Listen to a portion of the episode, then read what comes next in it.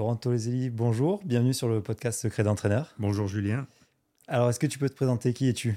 Alors, qui je suis? Je suis donc euh, préparateur mental, donc je m'appelle Laurent Tozelli, je suis préparateur mental. J'accompagne des entraîneurs, des athlètes de haut niveau, des managers, des chefs d'entreprise dans la réalisation de leurs performances sur le volet euh, mental de la performance. Donc euh, voilà en sommairement, très rapidement, euh, ce que je fais aujourd'hui. C'est pas mal. C'est pas mal, ouais. Euh, dans quel sport tu officies le plus? Alors, je, alors j'officie le plus dans le monde du football professionnel, puisque euh, je viens de ce milieu-là, de cet environnement, c'est là que j'ai mon réseau. Alors, je, tout de suite, pour couper court, je ne suis pas un ancien joueur de football professionnel, je ne suis pas un ancien entraîneur. J'ai même une première partie de, de ma carrière qui est dans le monde du sport pro, mais qui n'a pas à voir, euh, qui n'est pas en liaison directe avec ce qui se passe sur le terrain, euh, la semaine à l'entraînement, etc., etc. Puisque j'étais euh, chargé de la sécurité, de la billetterie, de l'organisation des manifestations dans des grands clubs de foot. Donc j'ai démarré au Football Club de Martigues, on est à Marseille, là, pas très loin, quand ils étaient en première division. Puis après, je suis parti à l'Olympique lyonnais. Et puis après, j'ai atterri au Racing Club de Lens. Et donc, pendant à peu près 10-12 ans, euh, j'ai managé, j'étais ce qu'on appelle le directeur organisation sécurité, c'est-à-dire celui qui est en charge d'accueillir les spectateurs, euh, de, toute la stratégie de vente de billets, et puis jusqu'à le jour de la manifestation, et de s'assurer que les acteurs puissent euh, réaliser leur match correctement et que tout se passe bien.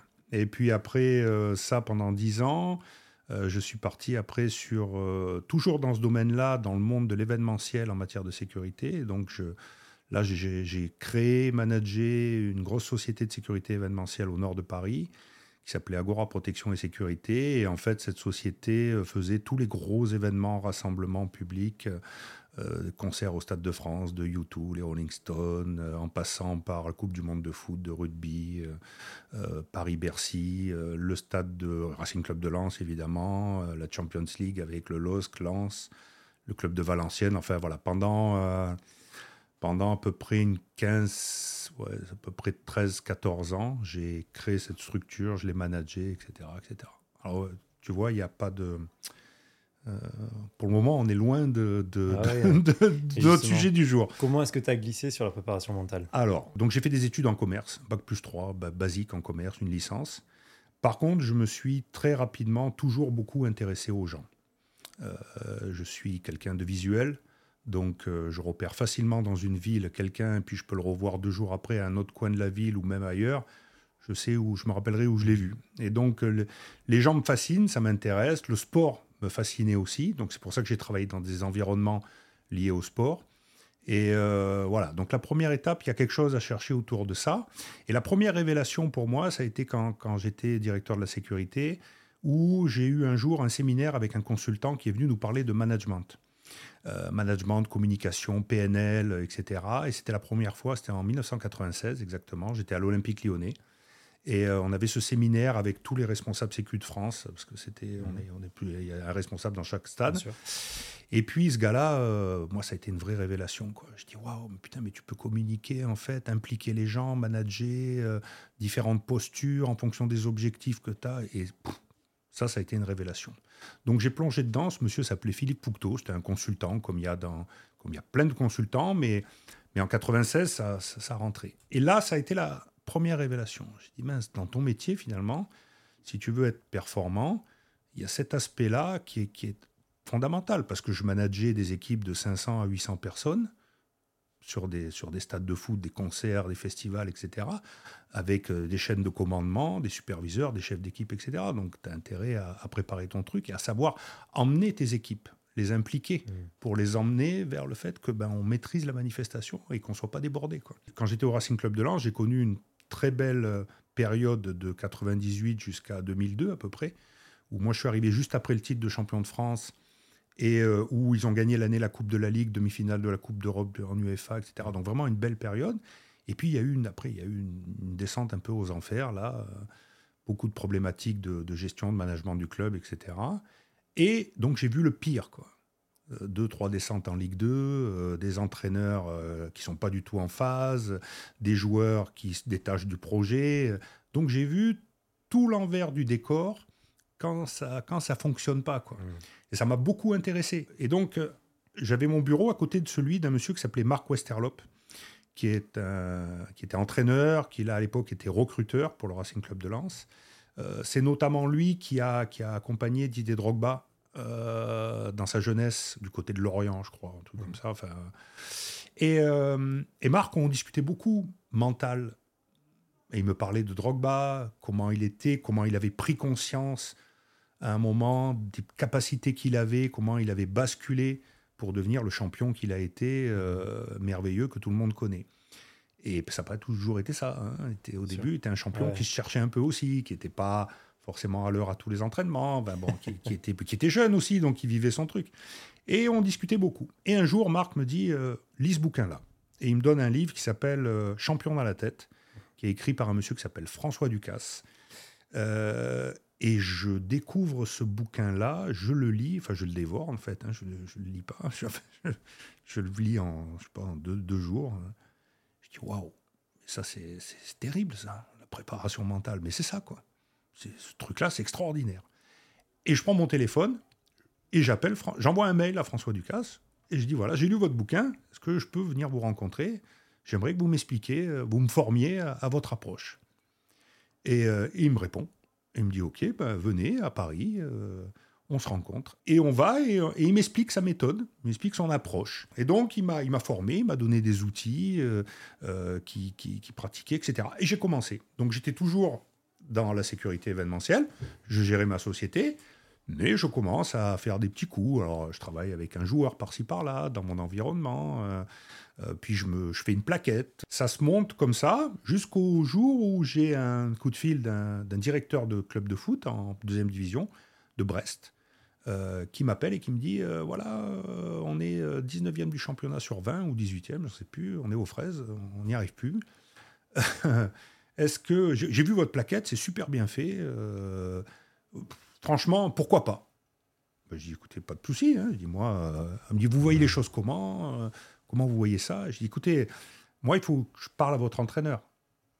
Aujourd'hui, il faut que je discute. Il dit, vous voulez pas voir le groupe et tout? Je dis, non, non, moi, votre entraîneur. Vous, le président et votre entraîneur. C'est les trois personnes qui sont fondamentales. Donc, euh, il appelle l'entraîneur, qui était Alex Dupont, euh, qui est un entraîneur assez connu du, foot, qui a été, euh, je crois, vainqueur de la Coupe de France, Coupe de la Ligue, etc., qui a fait une belle carrière. Hein. Puis, un jour, il m'appelle.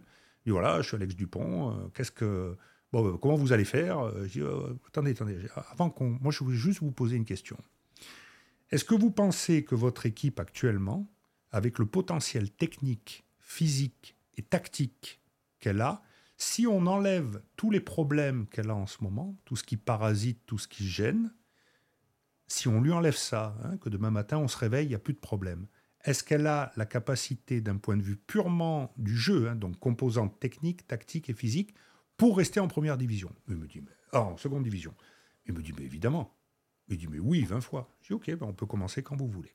Et puis je débarque à Brest euh, deux jours après, en milieu de semaine. Et donc je rencontre le président, je rencontre l'entraîneur, je rencontre euh, le directeur. Et je leur dis, voilà, j'existe pas. Comme ça, on va pas faire. Parce que là, vous êtes parasité. Euh, vous êtes parasité par pas de résultats, les joueurs, les agents, la presse, les supporters, l'environnement, la mairie. Comme, comme tout le monde sent que ça sent mauvais, au lieu de recentrer les débats, tout le monde y va. Donc j'ai dit vraiment, ce qui est important, c'est de, de recentrer les choses. J'ai dit, euh, Monsieur Dupont, vous, vous êtes là pour créer une bulle avec vos joueurs, pour se recentrer sur la perf. Comment on fait pour être performant, pour redevenir performant? Et vous, président et directeur, vous êtes là pour créer une bulle autour de Monsieur Dupont, qui est la bulle du club, pour que vous n'ayez pas de parasites qui viennent, qui viennent vous gêner. Voilà. Et on va travailler comme ça. Et donc, euh, on fait, je fais entretien avec Alex Dupont, on discute, euh, lui, on prépare une causerie qui est censée remobiliser tout le monde, etc. Et il y a le premier match qui arrive trois jours après. Et il gagne un zéro. Le dimanche matin, le directeur m'appelle, dit euh, Bon, vous, venez, vous arrivez quand Mardi, mercredi, pour la suite, on continue? Et c'est parti, quoi. Et il gagne trois matchs d'affilée. Parce que quand ça va pas, il y a un truc qui est important.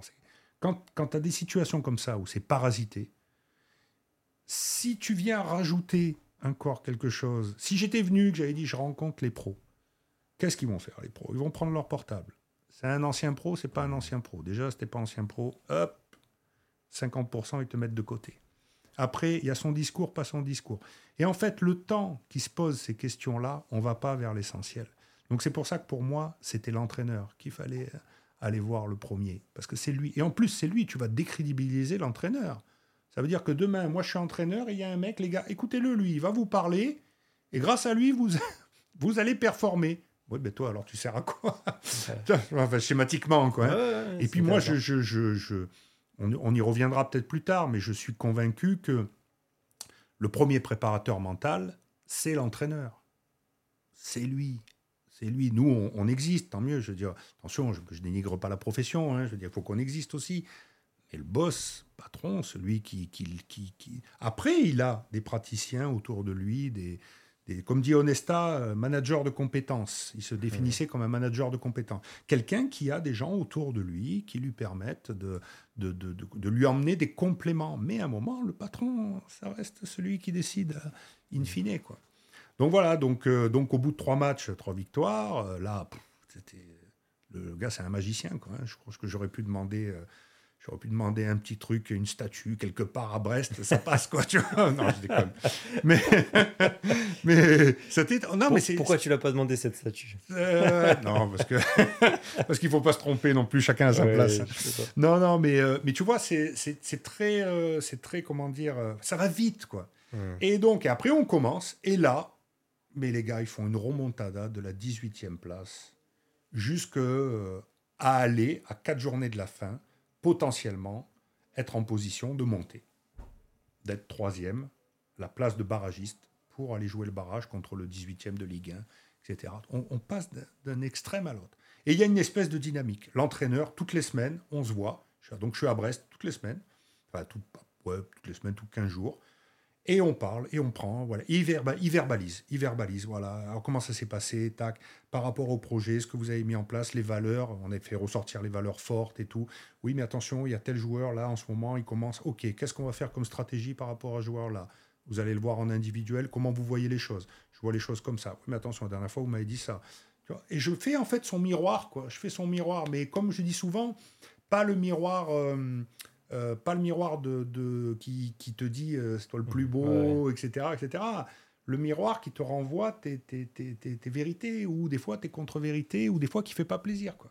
Et donc c'est super intéressant parce qu'on passe vraiment des, des, bons moments. Et puis euh, performance, ça monte, ça monte, ça monte, ça monte, ça monte. Et la petite histoire, c'est qu'à l'époque, je suis encore à Lens, à Agora, et la filiale du Racing Club de Lens. Mmh. Et la petite histoire, c'est que, maintenant je peux le dire parce qu'il y a prescription, c'est qu'ils arrivent pour jouer à Lens, l'avant-dernier match de la saison. Et si Lens gagne, ils montent en Ligue 1. C'est Antoine Camboire, l'entraîneur. Et il y a un plateau, euh, il y a une scène qui a été montée au bord du terrain pour le groupe qui va venir jouer. Enfin, à Lens, tout le monde est persuadé que ça va monter. Et moi, je suis à Brest. Donc Alex Dupont me le dit. Le traître. Ouais, tu vois, donc évidemment, je dis à personne. Hein. Et dans mon double activité. Et donc Alex Dupont me dit, mais euh, bon, il me dit cette semaine, on ne fait pas de séance. Je dis, écoutez, d'abord, un, je pense que vous n'avez plus besoin de moi. Maintenant, c'est lancé l'affaire. Et puis, euh, euh, et puis deux, moi, je sais que les Brestois, ils vont arriver, mais ils sont comme ça, quoi. Parce qu'ils volent, les gars. Ça fait, ça fait, comment dire, ça fait trois, quatre mois qu'ils volent. Et il se passe ce qui se passe, ils les battent, ils les battent un zéro. Donc hop, on, replie le, on replie la scène et tout. C'est pas la montée, c'est pas maintenant. Heureusement, ils montent sur la dernière journée de championnat en gagnant en Corse, à Ajaccio, je crois, ou un truc comme ça, et ils réussissent à monter. Parce que si jamais. Ça aurait fait de sacrées ah histoires. Ouais, enfin, non, personne ne le savait. Hein. Non, personne ne l'a su, à part mon épouse euh, qui était dans l'environnement, euh, mais personne ne l'a su. J'avais dit à personne. Euh, voilà, en plus c'était un peu. Voilà. Mais bon, ça c'est l'histoire. Donc voilà, et ça, ça a été un peu la là, et là, là j'ai pris conscience, tu vois, on parle de prise de conscience, on en parlera après sans doute dans le podcast. Là, j'ai pris conscience, j'ai dit merde, euh, ça fonctionne ce que tu fais, quoi. Mmh. Finalement, es... Et justement, euh, qu'est-ce que tu mettais en place concrètement avec euh, l'entraîneur de Brest? Parce que j'ai l'impression un peu de ce que tu dis, c'était un mélange de préparation mentale et de management. Ouais. oui. Qu'est-ce que tu faisais Alors, y il y avait un, temps d'abord de, de verbalisation. C'est-à-dire que la première étape, c'était d'ouvrir les mots, la parole, de lui donner la parole et qu'il explique. les choses sur lesquelles il était content, les choses sur lesquelles il n'était pas content, Par content, groupe, etc. par rapport à- Oui, par rapport à- au groupe, par rapport au- à ses joueurs individuellement. Euh, on a fait un état des lieux au début. Hein. Un état des lieux au début, il m'a dit lui, il est bon, lui, il n'est pas bon. D'ailleurs, il avait un joueur que je ne citerai pas, il disait non, mais lui, c'est lui le problème. Sauf que ce joueur-là, à la fin de la saison, c'est lui qui était le, c'est lui qui était le, le meilleur, euh, le meilleur, et c'est lui qui a porté toute l'équipe. Et après, même s'il l'aimait pas, parce que je pense qu'il l'aimait pas, à la fin, il a dit quand même, ouais, je reconnais que. Donc non, il y a- il y avait un temps de, de- de verbalisation, c'est-à-dire de, de questionnement, euh, d'écoute, euh, pour.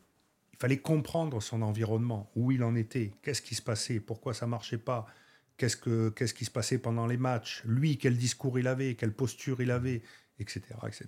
Donc vraiment un premier temps euh, où on se met vraiment à, l'écoute. Euh, moi d'ailleurs, aujourd'hui en prépa mentale, c'est ce que je fais.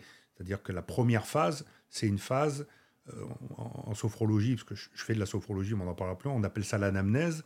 C'est-à-dire que c'est une phase de découverte de la personne que tu as en face de toi.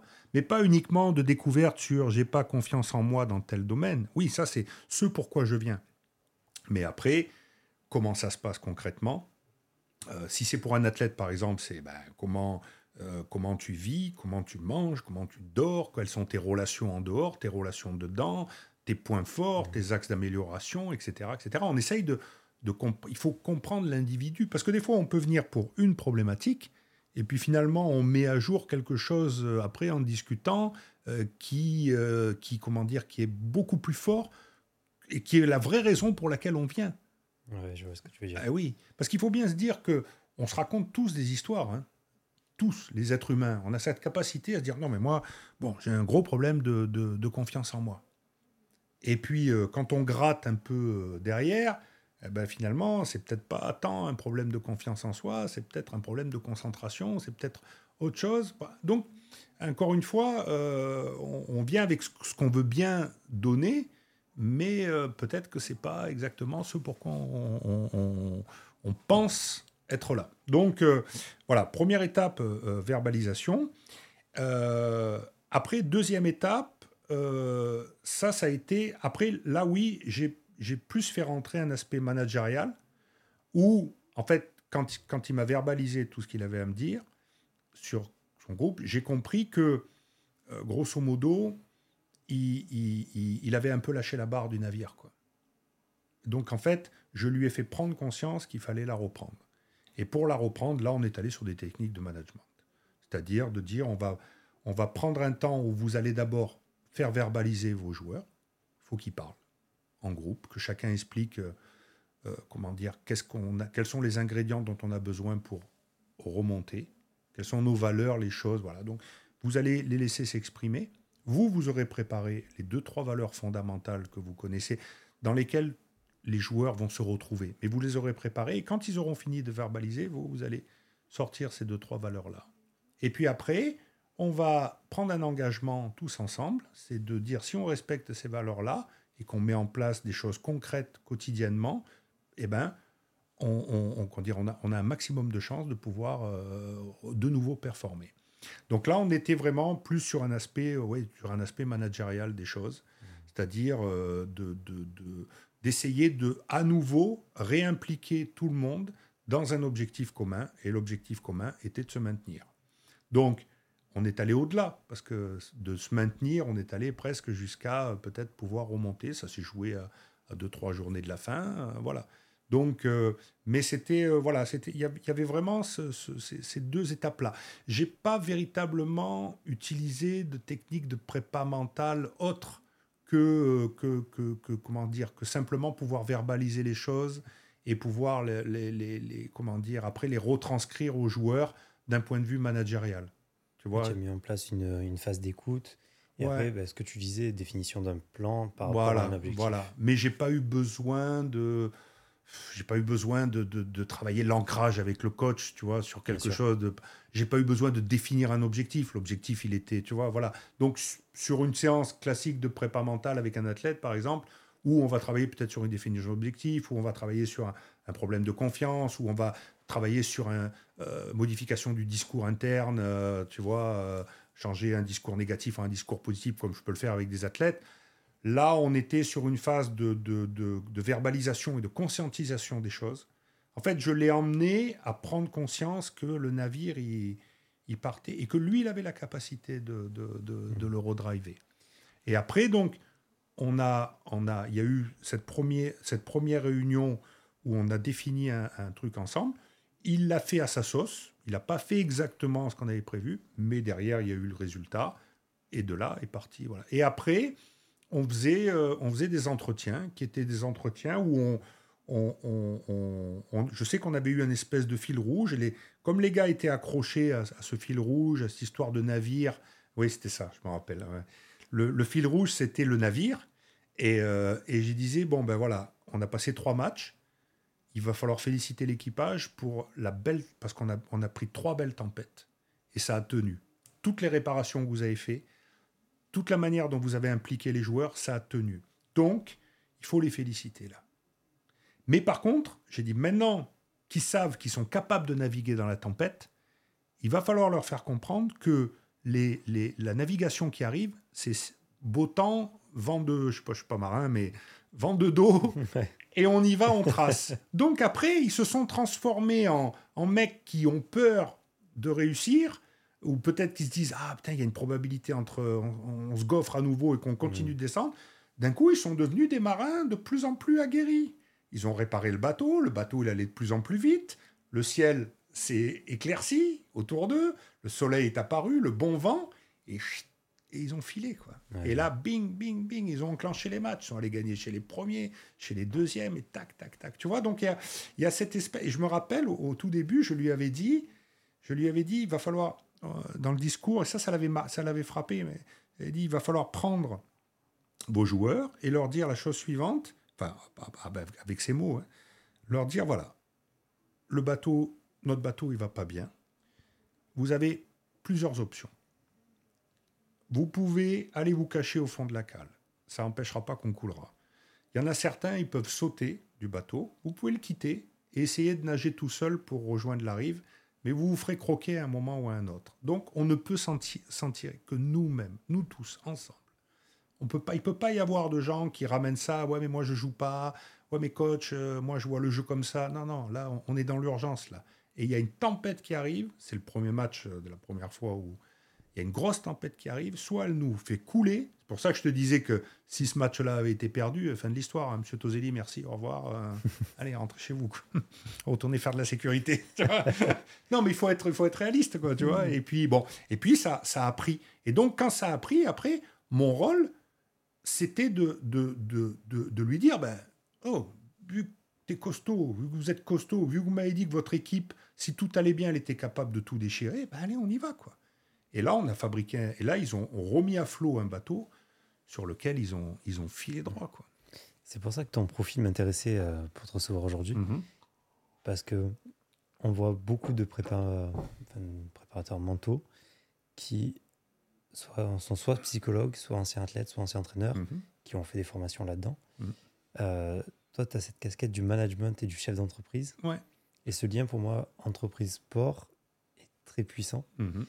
Et à, ça, tu as rajouté la sophrologie. Ouais.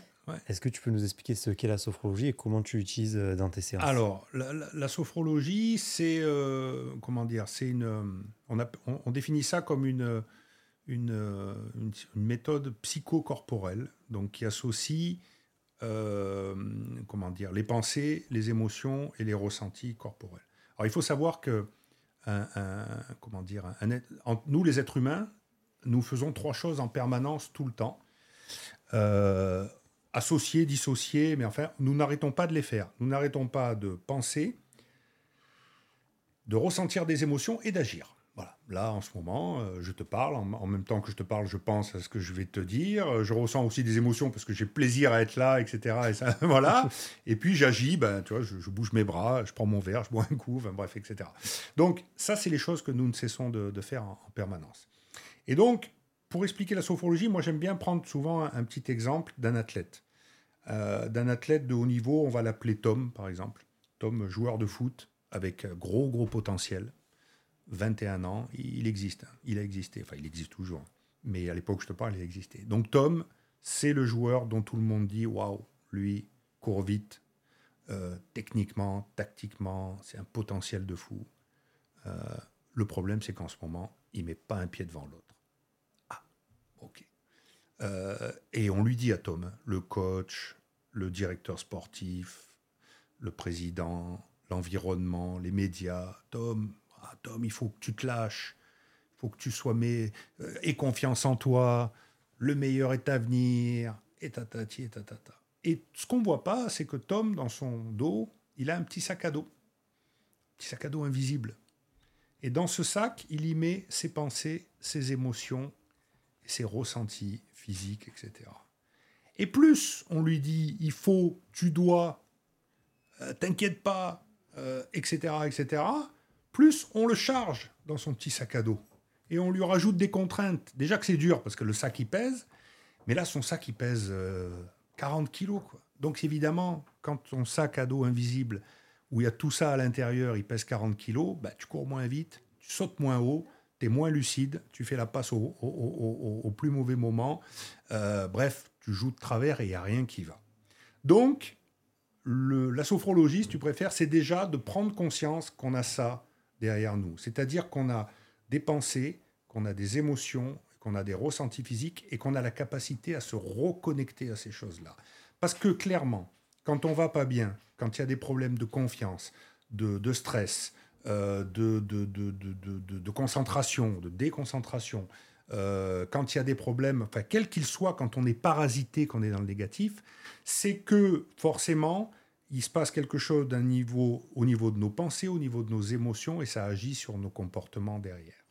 D'accord? Si j'ai des pensées pour un athlète de haut niveau, constructives, positives, euh, je vais bien, tout va bien, on va dire entre guillemets, j'ai confiance en moi, je suis beau, je suis fort, comment dire, je prends du plaisir, etc. Mais et je me, et je me, j'ai des, que des pensées positives, je vais me construire une, une réalité facilitante.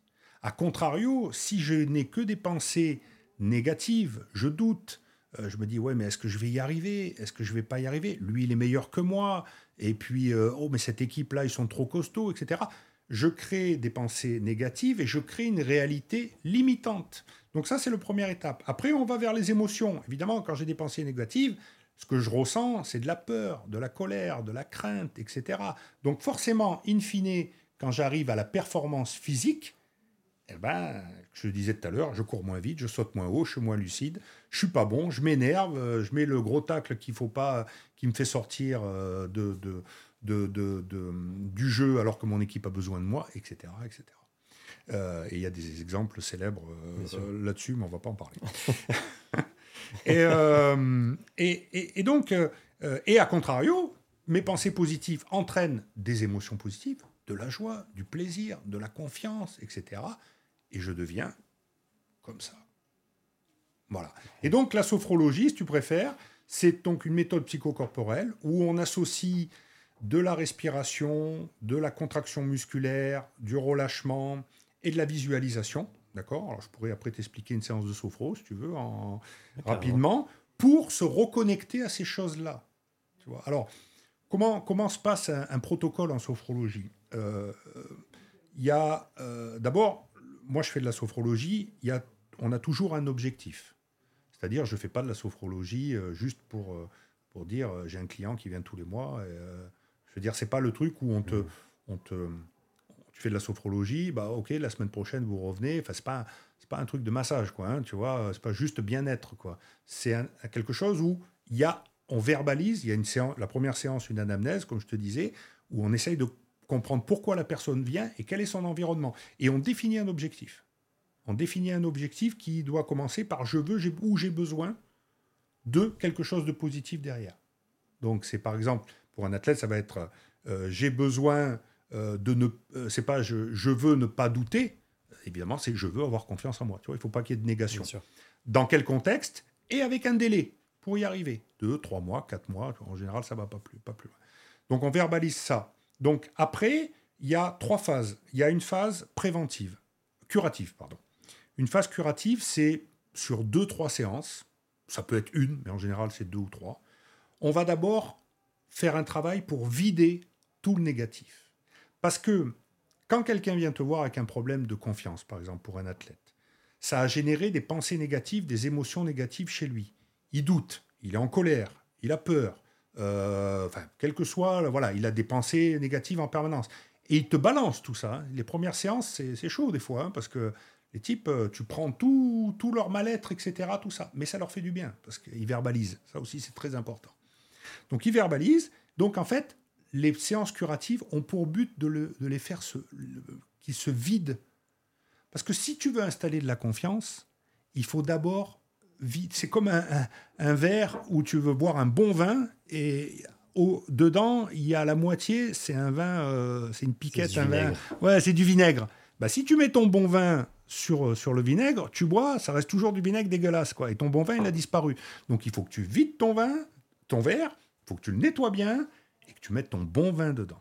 Et c'est la même chose. Les phases curatives ont pour objectif de vider. Donc à travers des exercices de tension, relation, euh, tension, relâchement, respiration, etc., on va faire en sorte de d'abord vider.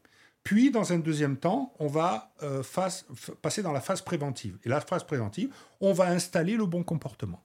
Mhm. La confiance, euh, ramener de la confiance en soi, ramener de la concentration, développer, développer sa concentration, etc. Là, pareil, deux, trois séances. Hein. Et puis, dernière séance, séance de clôture, c'est la séance où tu sens que le gars, ça y est, il est, arrivé, ou la, fille hein, est arrivée, l'athlète. Et là, tu lui fais prendre conscience de tout ce qu'il a fait. Et tu reviens en arrière, tu dis, t'as vu, il y a trois mois, tu étais au fond du trou. Et là, tu es devenu un champion de toi-même. Parce que tu les as reconnectés à leur ressenti physique, mental, émotionnel. Donc, il y a souvent, moi, je rentre par la prépa mentale, des fois dans des séances. Tu vois, j'ai eu une athlète dernièrement euh, en athlétisme. Euh, euh, elle est venue pour de la préparation mentale. Donc elle m'a conscientisé toutes ces choses. Et puis je l'ai laissé parler, parler, parler. Et à la fin, je lui ai fait deux, trois petits exercices de sophro qui sont des exercices qu'on fait au tout début avec un objectif, c'est se détendre. Et en fait, je l'ai reconnectée à elle-même. quoi. Et en fait, quand elle est sortie de là, elle m'a dit, mais en fait, euh, faut que je lâche, faut que je lâche prise. quoi. Vous m'avez fait lâcher prise, là. Je... En fait, je me rends compte que je suis en train de me créer un... Elle était blessée en plus, tu vois. Donc, je me crée un univers. Voilà.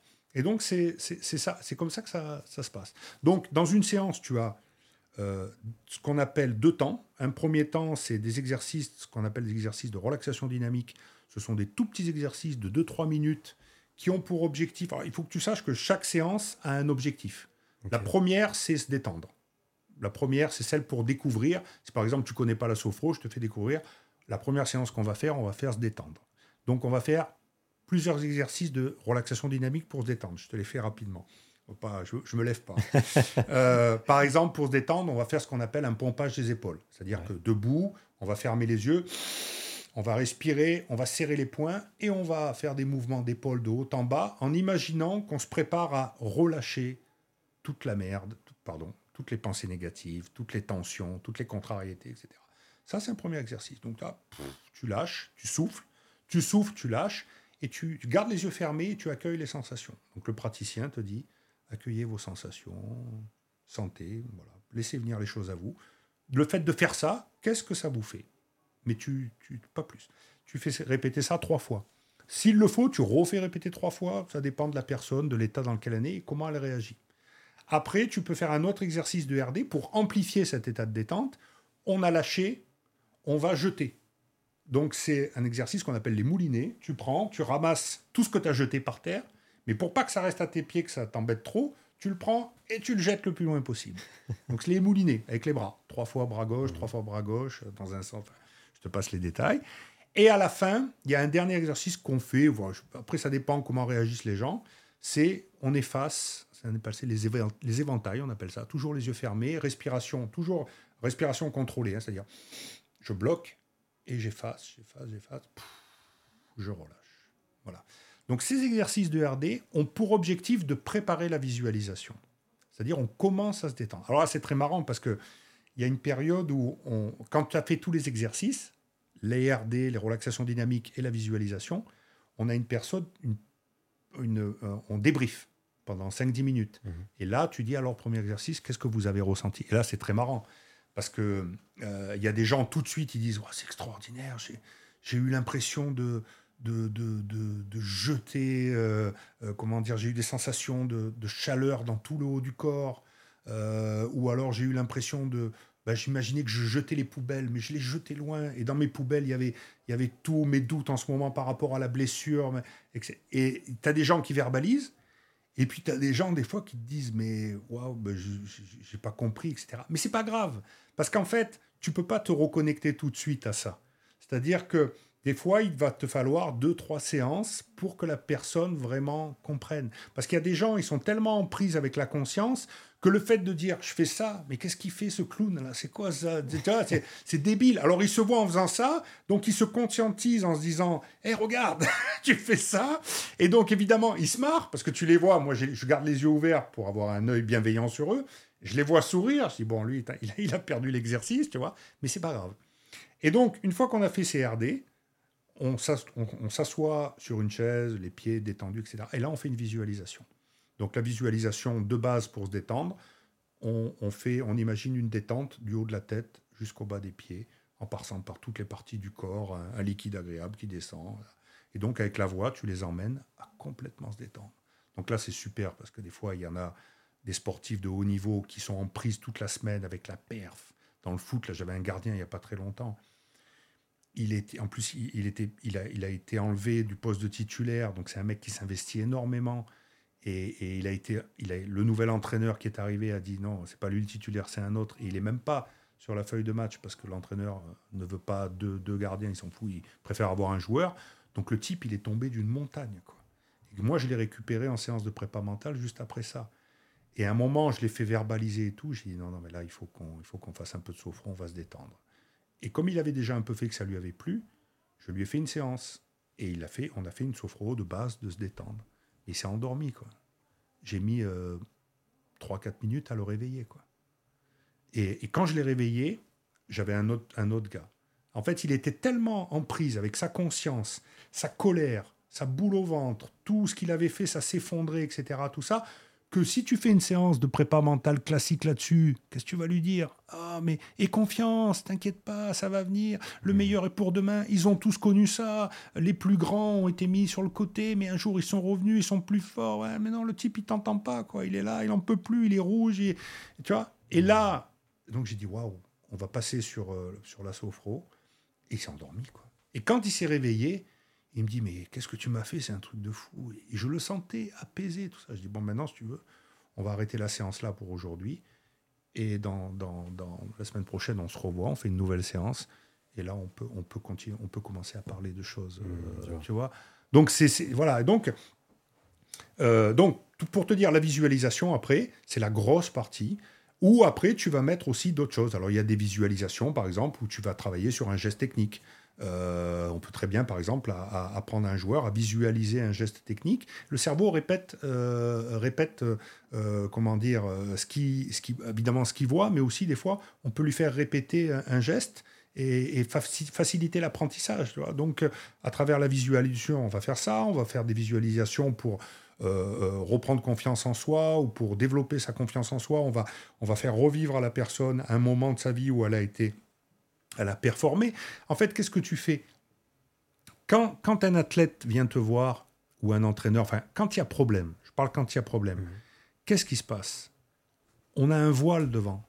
On ne sait plus qu'on a été bon. Non, il y a problème. On oublie qu'on a fait des bonnes choses, etc.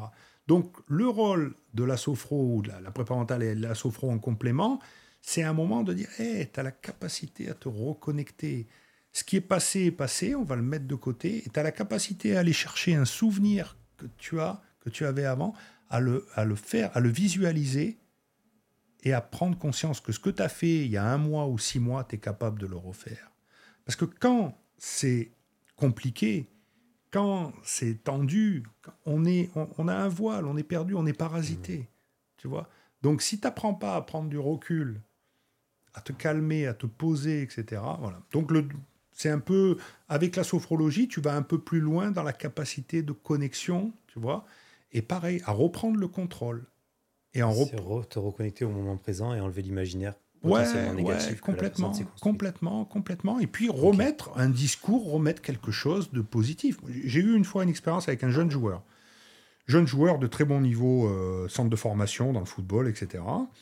Euh, il vient me voir, il fait une séance. Ses parents me disent voilà, il n'a pas confiance en lui dans le football, euh, sur les gros matchs, bon, du classique, hein, très bon sur tous les petits matchs, très difficile sur les gros matchs. Ok, je dis pas de problème.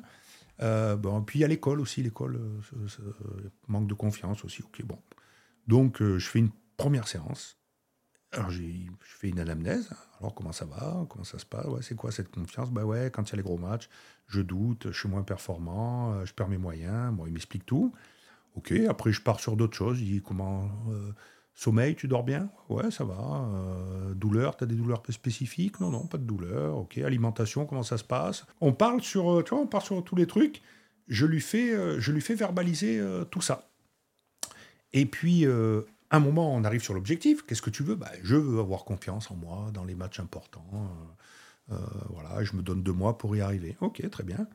Et je dis, alors, quand tu as fait ça, quand tu fais définir un objectif, tu les, fais tu les amènes à, aller chercher une ressource pour commencer à travailler sur l'objectif. Donc je lui dis, est-ce qu'il t'est déjà arrivé Est-ce que tu as connu une situation où dans un gros match, tu étais en pleine confiance?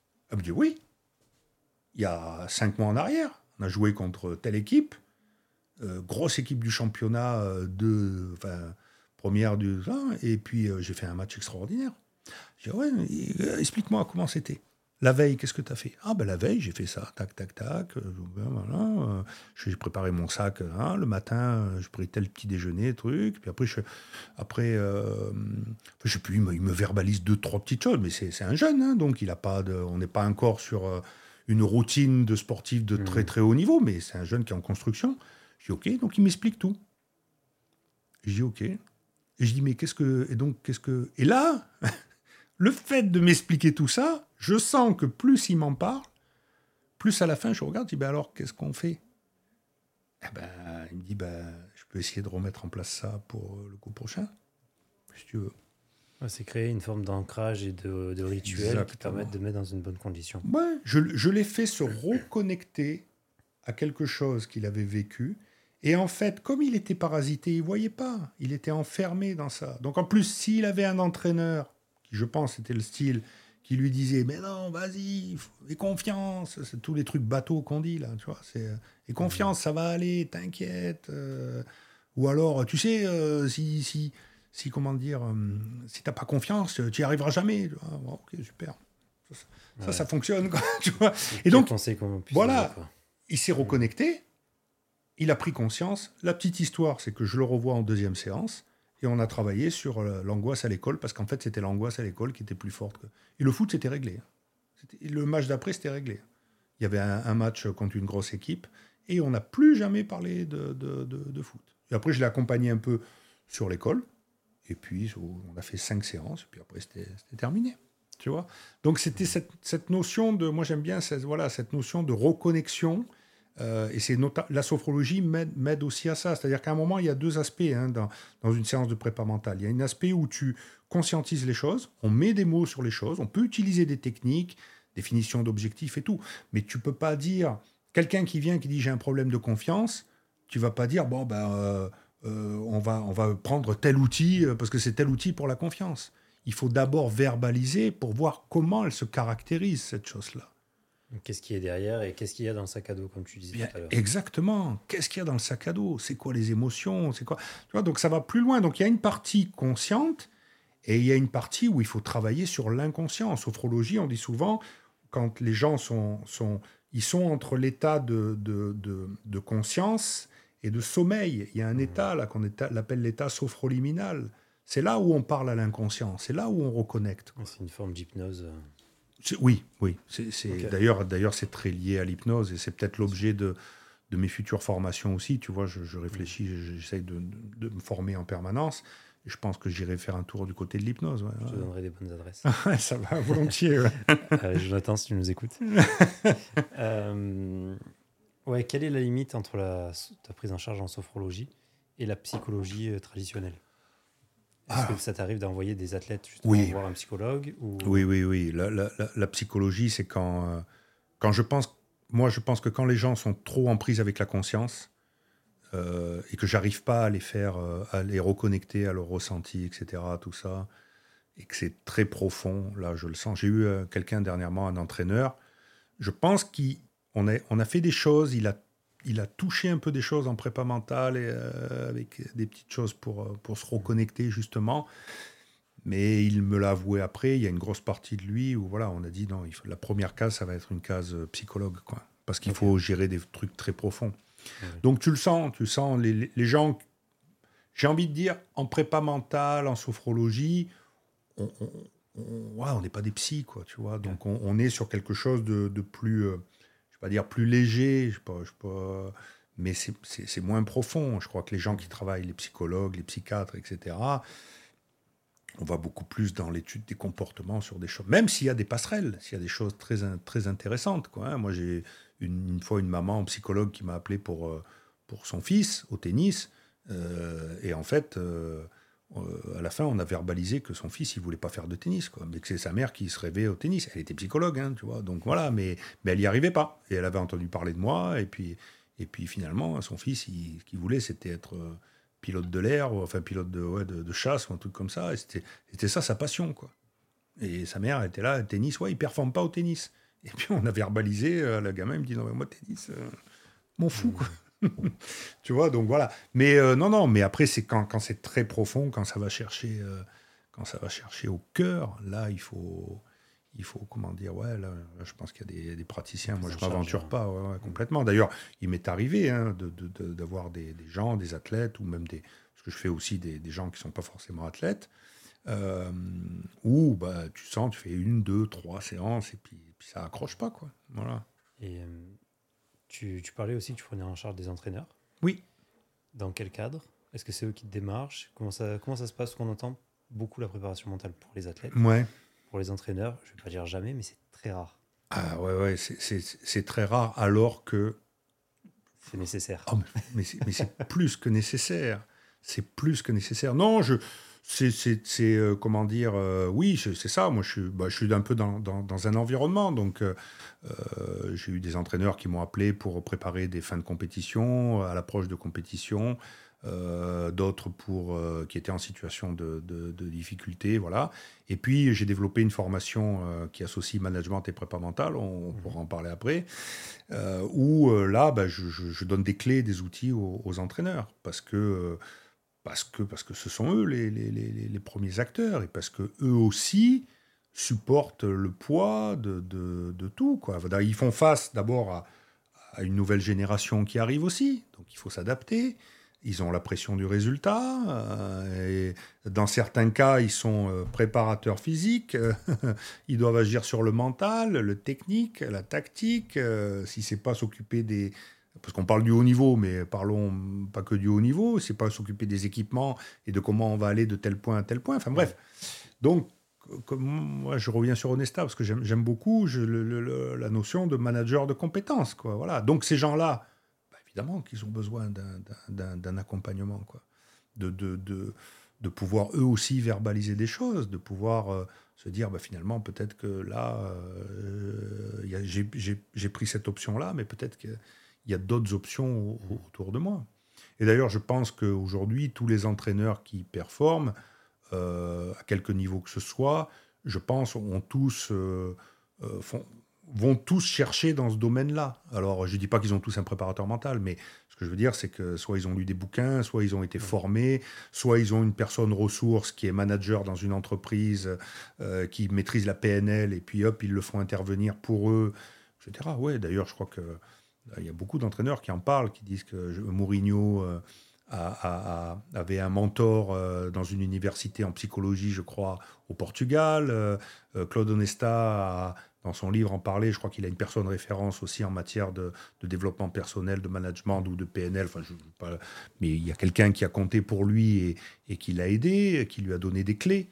Euh, on a tous des, des, mentors et des, référents. Quoi, voilà. Donc évidemment, l'entraîneur, il, a besoin de verbaliser.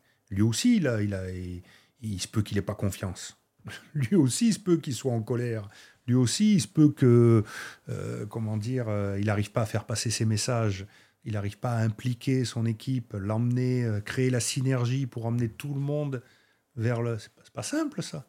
Quand tu es dans le sport de haut niveau, des, surtout des sports collectifs, mais le sport individuel aussi, et que tu emmènes tout le monde vers le résultat final, et que tu es à 2, 3, 4 journées de la fin, et que tu sais que tu vas, si tu, ah, bah, tu vas être champion, ou alors tu vas performer, et puis que il y a l'agent de tel joueur qui commence à te dire ouais mais attends euh, euh, ou qu'il y a tel joueur qui fait un peu la gueule parce qu'il pensait qu'il jouerait plus etc et ça dépasse le cadre de la performance sportive et on est vraiment dans, ah ouais. dans le monde pro et ouais, ouais, ouais. la gestion de carrière ouais ouais c'est ça puis après mmh. donc il y a tout ça qui vient se mettre il y a le joueur son environnement le club euh, je veux dire il y a la, la, la peur d'y arriver aussi pourquoi Naples, qui vient d'être champion il n'y a pas très longtemps, a mis 2-3 matchs à être champion là, sur la fin, parce qu'il y a eu une forme de doute qui s'est installée.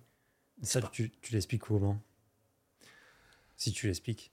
Euh, alors, je l'explique comment je, pense que je l'explique dans l'aspect conscientisation des choses. C'est-à-dire qu'à au début, on, Naples, j'aime bien cette équipe, pour ça que j'en parle, je regardais de l'extérieur. Tu prends au début, ils créent une alchimie. Bon, d'abord, ça fait 2-3 ans qu'ils ont, qu'ils ont créé une espèce d'alchimie, là. Et puis cette année, ils font un truc, mais de fou. Ils ont 20 points d'avance, euh, etc. Donc, il y a une partie où ils sont comme ça, il peut rien leur arriver. Ils sont, ils conscientisent rien. Et puis à un moment, parce que je pense que c'est l'humain, il y a, y a, quelque chose qui arrive qui dit, hé, et si jamais ça marchait pas? Et si à 8 journées de la fin, tu perdais tous tes matchs? Et je pense que c'est normal que ça arrive. Je pense que c'est pour les tennisman, c'est pareil. Pourquoi il y a des tennisman qui, à un moment, euh, comment dire, ont la balle de match, une, deux, trois. Et on les voit ruminer. Et euh. eh oui, parce que aussi, qu'est-ce qui se passe? C'est que on rumine, et puis peut-être que des fois, il y a une partie de soi. François l'expliquait bien, ça, François Ducasse. Il y a une partie de soi qui est liée à son histoire, sa culture, où il y a une espèce de, personnage là qu'on appelle le maître. Je te parlerai de maître et d'artiste après tout à l'heure si tu veux. C'était les, trucs de François, ça c'était bien. C'était, il y a un espèce de maître qui arrive qui dit mais mais c'est pas possible que tu gagnes toi. C'est pas possible que tu gagnes un grand chelem. Tu vas tu vas tu vas pas y arriver. Et ça selon l'histoire du gars, selon ce qu'on lui a raconté, tu vois. Donc si t'as pas tout un tas de techniques pour te cloisonner, pour ancrer quelque chose de positif, pour mettre ton cerveau en pause et je pense que, ouais, je pense que c'est la conscience qui revient. La conscience avec le fait de dire, euh, ça fait 40 ans qu'on n'a pas gagné. Ben, je pense qu'il y a un moment où tu sens que tu vas gagner, mais il y a toujours quelqu'un qui revient qui va te dire, mais non, mais c'est pas possible, ça fait 40 ans, tu vas tomber là, juste à la fin, tu vas tomber. Et, ça, tu, tu, tu c'est humain, tu vois. Donc, si t'as pas techniquement, si tu n'as pas bien mis ces choses-là en place. Et Naples, ça a été marrant parce que là, il y a eu deux, trois matchs où on s'est dit, bah, le titre, c'est là. Notamment leur avant-dernier match à la maison, où toute la ville est prête. Hein. il suffit d'un point ce soir-là. Toute la ville est prête. Euh, le stade, c'est la folie de partout. Tout le monde va fêter ça. Ils avaient installé la scène au bord du mal. Ouais, c'est ça, pareil. ils marquent le premier but et ils prennent un but et c'est match nul. Et, ça suffisait pas un point, c'est ça. Ça suffisait pas un point à ce moment-là, sur ce match-là. Et voilà et c'est reporté au match d'après. Et là, il leur suffisait d'un point, ils l'ont pris, bon, ça s'est fait, etc. Mais ça peut arriver parce que parce qu'il y a une, forme de conscience qui revient, qui est liée à ton histoire, qui est liée à, l'improbabilité des choses. Parce que quand, quand tu écoutes les mecs qui réalisent des, des perfs incroyables, qu'est-ce qu'ils disent? Ils disent Oh putain, mais si en début de saison on m'avait dit ça, mais jamais de la vie j'aurais pensé qu'on allait être champion. L'équipe du Danemark, euh, c'est vieux ça, hein, mais bon, j'aime bien cette histoire qui, euh, à l'Euro 86 ou 92, je crois, un truc comme ça, euh, bénéficie du fait que la Yougoslavie est exclue à cause de la guerre en, Yougoslavie d'une wild card, la fin d'un truc pour les remplacer. Les types, ils sont en vacances. Le sélectionneur, il rappelle tout le monde. Les types, ils arrivent, là, ils ont conscience de rien. Bon, de toute façon, nous, on n'était pas qualifiés, donc on vient, on joue. Bah, ils sont champions, ils gagnent. Ils gagnent parce que, voilà, parce que, tu vois, alors que les Allemands, qui eux, en face, sont prêts pour ça, machin, etc., ils les voient arriver en disant non mais c'est pas possible ils vont ils vont pas nous battre pas les touristes pas les mecs qui étaient à la plage euh, trois semaines avant alors que nous ça fait un mois qu'on se prépare machin eh ben oui ça se passe tu as beaucoup d'athlètes comme ça au JO qui qui sont pas sélectionnés en numéro 1 ouais. et finalement le numéro 1 se blesse ou pas dispo ah les JO c'est merveilleux ils gagnent et là tu te dis mais attends personne ne l'attendait et pourtant il est là quoi Les JO, c'est merveilleux. Les JO, c'est merveilleux sur, sur le. T'imagines, toi, le truc, surtout si c'est qu'une course. Enfin, ou s'il y a. en général, je sais pas si. Ça, fait sur une, ça peut se faire sur une ça, journée. Ça peut se faire sur une, voilà, une journée. De combat ou voilà. tir, les choses comme ça. Ouais. T'imagines le mec, pendant 4 ans, il se prépare pour un truc. Alors, s'il n'a pas appris à cloisonner, à mettre des choses en place, là, ça va être compliqué, mmh. quoi. Ça va être compliqué. Et parce que, parce que tout repose sur ça, quoi, sur une journée. Et quand tu sais que, quand tu es athlète, quand tu sais que des fois, tu as beau être prêt, machin, etc., tout ça, tu démarres ta journée et ça commence pas comme tu as prévu. Est-ce que tu as préparé des stratégies? Est-ce que tu as mmh. mis en place des choses pour contrôler, pour laisser passer l'orage et repartir après? Ah ouais. Tu peux pas arriver avec la fleur au fusil. Quoi. Et en effet, comme tu dis, ceux qui sont pas attendus, ils s'en foutent. À chaque tour qui passe, eh, ça marche. Eh, ça marche. Justement, la position d'outsider, ça peut être euh, justement aidant par rapport à la position de leader. Carrément. Par rapport à la pression, par rapport à plein de choses. Ouais, ouais. Est-ce que toi, quand tu fais des prises en charge, tu regardes si la personne justement est leader, plus outsider, pour mettre en place euh, une stratégie ou plutôt une autre? Mmh, Non, alors je. Euh, comment dire pas, vraiment. je, je, je D'abord, alors je cherche, euh, parce que moi j'ai beaucoup de mmh. joueurs de, foot, euh, principalement. Bon, j'ai fait un peu de tennis, euh, j'ai fait d'autres sports, mais comment dire, on est dans, souvent on est dans une demande de perf sur la continuité. J'ai rarement fait, comment dire, j'ai pas fait d'athlète de JO par exemple aujourd'hui, pour le moment j'en ai pas fait. Peut-être un jour j'en aurai à faire, c'est très, très intéressant. Mais j'ai beaucoup de gens qui sont sur. Euh, voilà, on a, on a de la continuité pour, pour se mettre en place, etc. La sur ouais. championnat. Ouais, voilà, c'est ça. Donc, euh, Et puis, j'ai envie de te dire, je je, je, je, je vais pas trop rentrer là-dedans non plus. Euh, en fait, la question, c'est surtout quand la personne vient te voir, c'est de dire quel est l'objectif, qu'est-ce que je veux travailler, et en fait, comment on va y arriver. Donc, entre guillemets j'ai rarement appuyé là-dessus. Je trouve ça intéressant parce qu'en effet, tu peux, tu peux créer des choses là-dessus, mais j'ai rarement appuyé sur le fait de dire, tu sais, tes, tes, tes, trucs, euh, enfin, tes, comment dire, euh, tes, outsiders, euh, donc vas-y, tu vois, lâche-toi, machin, etc. Tout ça. Ça sera peut-être plus le rôle de, de, l'entraîneur dans le quotidien à le mettre en place, tu vois. Oui, justement, on disait que l'entraîneur était le, le premier préparateur mental. Oui. Quel est pour toi son rôle parce qu'on atteint vite des limites. Donc, euh, lui, sur quoi il peut agir, sur quoi il doit agir. Ouais. Est-ce que tu peux nous donner ta vision de. Alors, euh, moi, je vais te parler des, des, formations, euh, la formation que j'ai développée, qui s'appelait Développer vos performances mentales et managériales, qui s'adresse aux entraîneurs. Mhm. Donc, où j'associe la, la préparation mentale et le management. Le management pour développer une posture d'implication parce que je reste persuadé que quand on implique les gens dans un projet, un objectif, qu'on arrive à créer la synergie en termes de management, ça fonctionne. Ce qui ne veut pas dire que c'est du management béni oui oui quoi. Hein. C'est-à-dire moi je ne crois pas au, au Aujourd'hui on parle de dernièrement j'ai entendu parler d'un truc c'était management passif. Ah, je ne comprends pas. C'est-à-dire je trouve que c'est en plus ça s'associe pas. Management et passif c'est pas possible. Enfin bref. Donc moi je suis plus dans le fait de dire c'est de l'implication. Mais l'implication fait que par moment tu vas être obligé d'imposer par moment, tu vas être obligé de négocier. Euh, par moment, tu vas être obligé d'inclure, de, de, faire participer, etc. Mais voilà, mais la finalité du manager, c'est d'impliquer. Et quand on réussit à impliquer ses équipes, euh, ben, on a la chance de créer la synergie et en général, on atteint nos objectifs. Donc ça, c'est le premier aspect.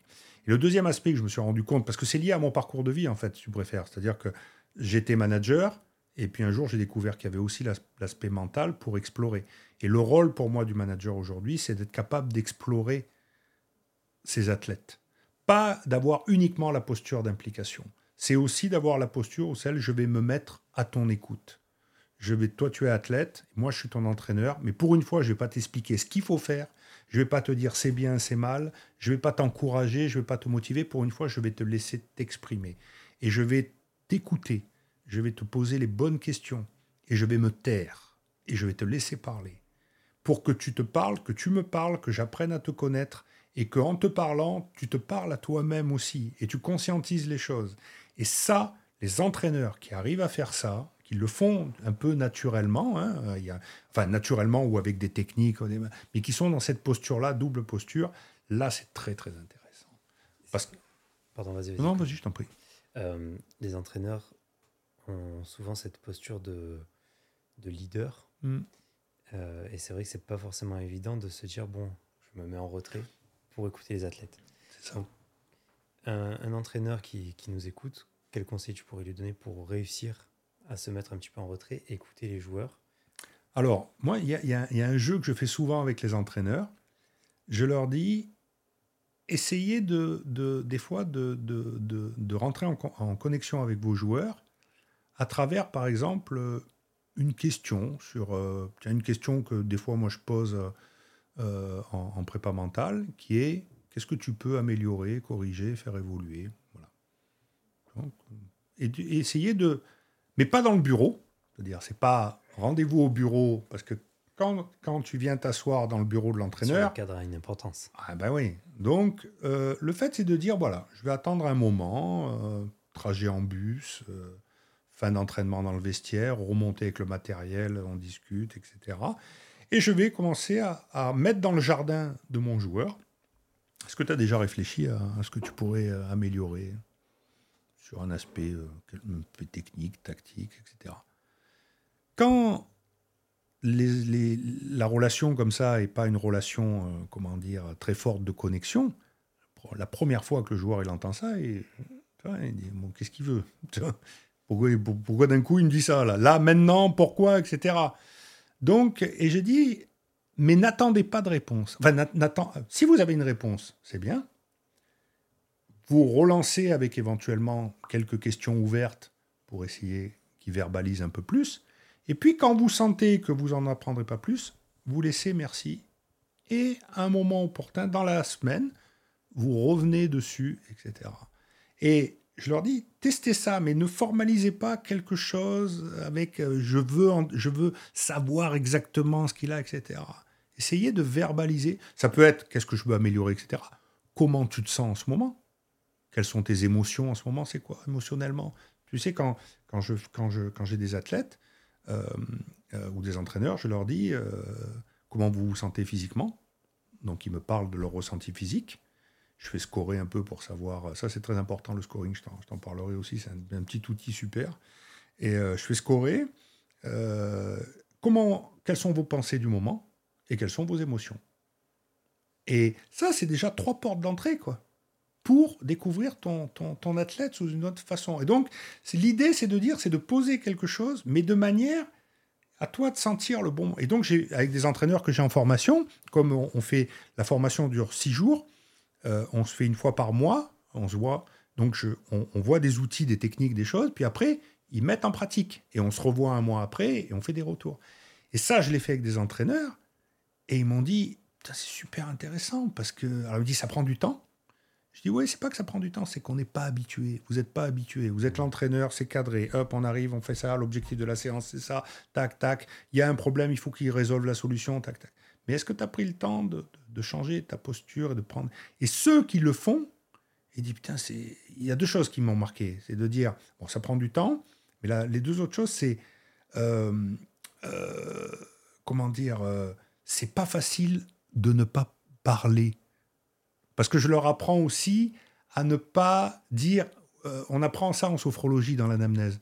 Quand quelqu'un te parle de ses problèmes, tu vois, par exemple, toi, tu viens, tu me dis Voilà, Laurent j'ai des problèmes de confiance en moi, vous allez trouver ça bête, mais quand je sors dans la rue, euh, j'ai peur, ou non, pardon, reprendre, quand je suis sur un terrain, j'ai peur, j'ai peur que les autres joueurs, même, je vois leur regard, c'est comme s'ils allaient me frapper. Et si moi je fais, ah ouais, ouais, je comprends, ouais, c'est dur ça. Hein non, mais tais-toi, quoi. Tu as coupé toute relation. D'abord, tu as coupé toute relation. Peut-être que le gars, il n'a pas besoin d'entendre c'est dur. Donc, on, apprend une posture de neutralité qui est faite de. D'ailleurs, tu, fais ça, tu fais ça très bien dans ton podcast, je te le dis. c'est gentil. Ouais, ouais, non, mais tu as, une posture d'écoute.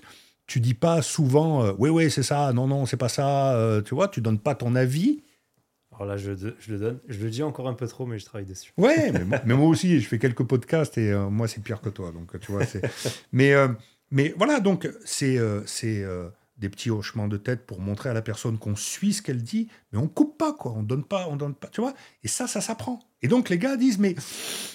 Et il me dit un truc, j'ai envie de lui dire, mais ouais, mais le match dernier, regarde ce que tu as fait, c'est pas possible. Et ça, c'est ça. Ceux qui le comprennent, ils touchent quelque chose. Là. Et ça, voilà. Et après, le, troisième aspect, c'est qu'au bout d'un moment, ils se rendent compte qu'ils créent une autre relation et qu'ils créent une relation de confiance. Parce que le joueur commence à se livrer et on commence à parler. Et il comprend que son entraîneur, c'est pas uniquement celui qui explique comment ça se passe par A plus B, mais c'est quelqu'un qui prend le temps d'être à l'écoute. Et c'est pour moi les deux chapeaux qui sont, qui sont, qui sont fondamentaux. Donc le conseil, c'est de, c'est de, de, commencer à poser une petite question. Comment tu te sens en ce moment? C'est quoi tes émotions? Et puis le gars va te parler, et puis, euh, et puis il va peut-être, voilà, ou il va pas parler. Et c'est pas grave, il parle pas, et tu reviens deux, trois jours après. Tu, te rappelles la petite question que je t'ai posée lundi? Tu as réfléchi un peu dessus euh? Ah bah ouais, coach, euh, c'est pas évident, ou alors, je sais pas, mais, mais il va sortir quelque chose de ça. Et surtout, l'athlète va commencer à comprendre qu'il est important pour son coach. Tu vois? Donc ça, c'est du boulot. Ça, c'est du boulot sur soi. Mais c'est tout l'intérêt de, de, cet aspect-là. C'est-à-dire de se dire, il faut qu'aussi en tant qu'entraîneur, et d'ailleurs, les entraîneurs qui performent aujourd'hui, je parlais du domaine que je connais le mieux, mais celui du foot, mais, mais, d'autres aussi, que ce soit le basket. Euh, j'avais lu le, livre du, du, basketteur des Lakers, l'entraîneur des Lakers qui a cinq, euh, c'était Lakers, c'était. Euh, ah, j'ai perdu son nom. Pas t'aider, je suis nul en basket. Ouais, ouais, c'est. Euh, non, non, attends, c'est Phil Jackson. Phil Jackson, je sais pas combien de, titres NBA en tant qu'entraîneur et tout, mais il créait cette relation-là, quoi. Il allait au fond, lui, il faisait même du yoga, enfin, tu vois, il allait sur des mm. trucs, il allait au-delà. Euh, l'entraîneur des Spurs, Tony Parker, il, il, est très dur au début avec ses joueurs, mais après, il, allait au-delà pour créer une relation d'amitié, de confiance. Tu vois. Euh, Mourinho, c'est un peu le même style. Tous les joueurs qui ont été avec lui disent que il était, ils l'ont adoré. Euh, tu vois, Onesta, a, sa manière aussi à lui, à, emmener les joueurs à prendre conscience des choses. Euh, voilà, donc tous ces gens-là sont pas uniquement sur un aspect managérial, mais sont sur les hommes, quoi, ou les femmes, parce qu'on va pas parler que des hommes, hein, il y, a les femmes aussi. Et ça, c'est ça, c'est merveilleux, c'est merveilleux. C'est vrai que quelque chose qui revient souvent, c'est la qualité d'empathie chez les entraîneurs. Ouais. Euh, parce que je pose une question que je te poserai à la fin. Mmh. Sur, euh, je demande pour la personne que, que j'interviewe, quel est pour toi un bon entraîneur? Comment est-ce qu'on reconnaît un entraîneur? Et la qualité première qui ressort, c'est l'empathie et mmh. l'écoute. Bien sûr. Et c'est vrai que l'écoute, c'est quelque chose qui est très compliqué parce que en tant qu'humain, on a un avis hmm. et on adore donner notre avis, qui qu'on soit. Et il faut des fois respecter la parole de l'athlète qui a peut-être hmm. un avis différent. Ah, bien sûr. Mais le nôtre n'est pas important parce que c'est lui qui est au centre de, de sa performance. Hmm. Et même des fois, on va se dire, il a tort, il faut que je lui dise. Mais peut-être que lui laisser prendre conscience qu'il a tort et se manger un mur, bah, des fois, ça le révèle. Alors, peut-être pas tout le temps, ça dépend des athlètes. Mais je suis certain que si on arrive à écouter, à nous, comment dire, digérer l'information qu'on a eue, oui. on peut l'utiliser derrière sur l'entraînement et révéler des choses insoupçonnées chez l'athlète. Mmh, bien sûr. Et ça, on s'en rend compte euh, très vite, et sur, les, que ce soit sur du très haut niveau ou du très, très bas niveau. Quelqu'un qui découvre une, un sport, euh, tu, tu, peux, par l'écoute, enlever des peurs et le rendre beaucoup plus performant et lui permet d'apprendre beaucoup plus vite que ce qu'il aurait fait naturellement. Mais tu sais, j'ai un exemple très récent. Hein, ce midi, j'ai déjeuné avec un ami et sa fille a 13 ans et c'est une, elle s'entraîne presque tous les jours en natation. Donc elle est déjà, elle, est dans, bon, elle est jeune encore, mais elle commence à passer dans un cap où, euh, où elle a fait des stages où il s'entraîne, il nage 6 heures par jour, tu vois. Enfin bon. Et en fait, euh, au début, comme c'était dur parce qu'elle était jeune, elle avait 100 mètres d'écart avec tous les autres nageurs. Mais tous les autres nageurs, ils avaient 18, 19, 20 ans. Euh, donc euh, forcément, 13 ans, euh, même si elle est, longiligne, etc. Tout ça. Et en fait, son père, elle, elle verbalisait le truc en disant Mais tu te rends compte, j'y arriverai jamais, 100 mètres, les mecs. Et en fait, elle était focus sur eux. Et son papa, qui est très à l'écoute, etc., ça, a dit Mais concentre-toi d'abord sur toi, un moment ou un autre, ça va arriver. Concentre-toi sur ta nage, on va aux entraînements, etc. Et il y a eu un moment où il y a eu le fait de ne pas la mettre dans l'obligation, etc., tout ça, de lui faire confiance, de, de la laisser s'exprimer, de la rassurer à bon escient, etc. Et ben un jour, sur une compète, elle a pris conscience que, maintenant, elle y va avec plaisir. Et tout doucement, l'écart de 100 mètres se réduit, et c'est la chose logique des choses, quoi, tu vois. Donc, il y a, y a, oui, oui, comme tu dis, il y a, beaucoup en lien avec, le, avec cette notion d'écoute, avec cette notion de... Parce qu'il faut, comprendre qui est la personne en face de toi.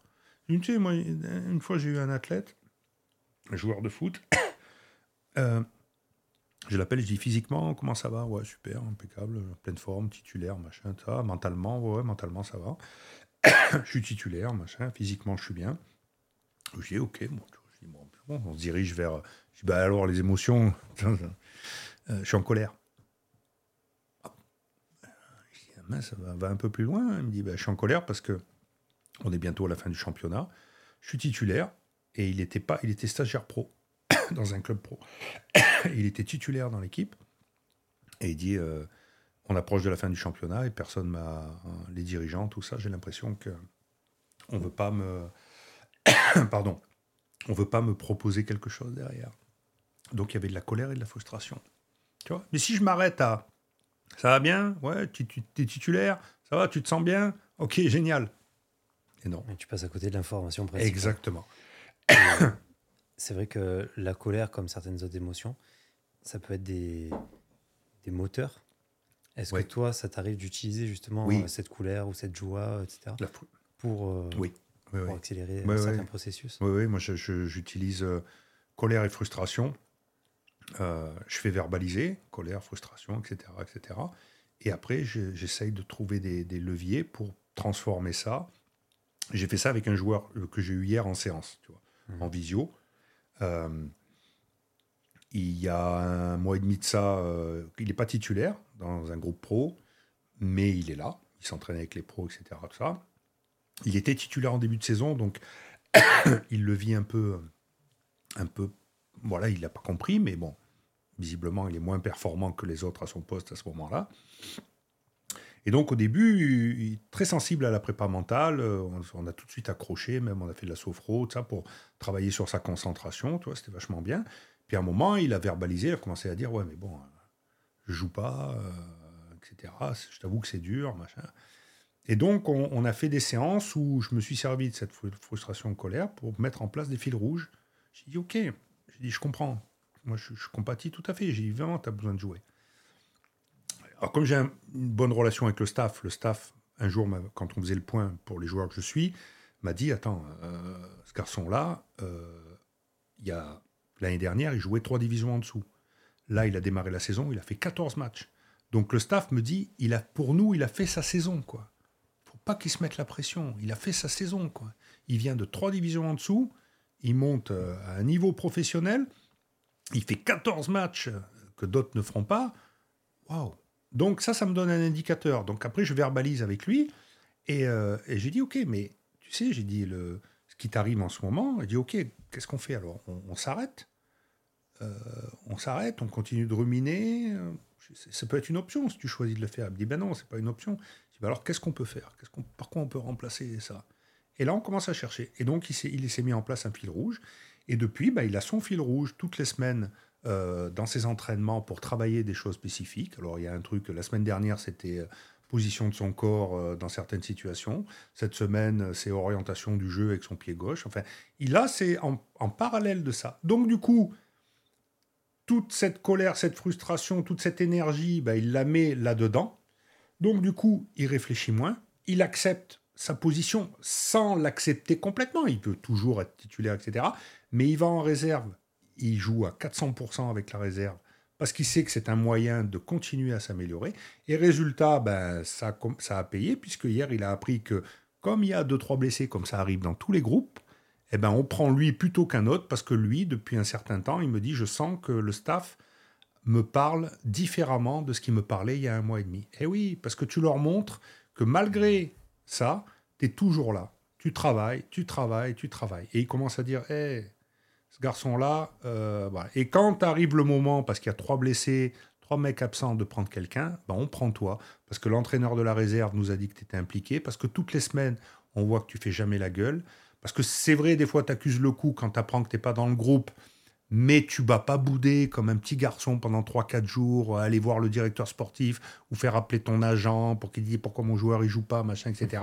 Tu recentres les débats sur qu'est-ce que tu peux faire. Et moi, je dis souvent, alors, il y a ces gars-là qui, qui ont la, colère et la frustration, mais j'ai eu un autre joueur de ce même club, parce que je suis un, nombre de, de joueurs dans ce club-là, où il y en a un autre, lui, tout allait bien impeccable, il était dans son rôle, il est, il est impact player, là, il rentre à une demi-heure de la fin, euh, une mi-temps, 15 minutes.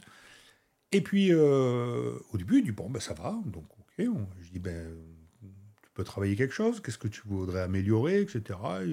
puis je sentais qu'il était un peu, tu vois, un peu, comment dire, un peu, un peu hésitant, tu vois, est-ce que ça va me servir, pas me servir. Et puis, à force, c'est rentré dans son esprit, lui, il n'y avait pas de colère, il n'y avait pas de truc, mais par contre, comme il était bien, eh ben, il, a, il a commencé à identifier un truc, c'était travailler ses cuisses, ses jambes.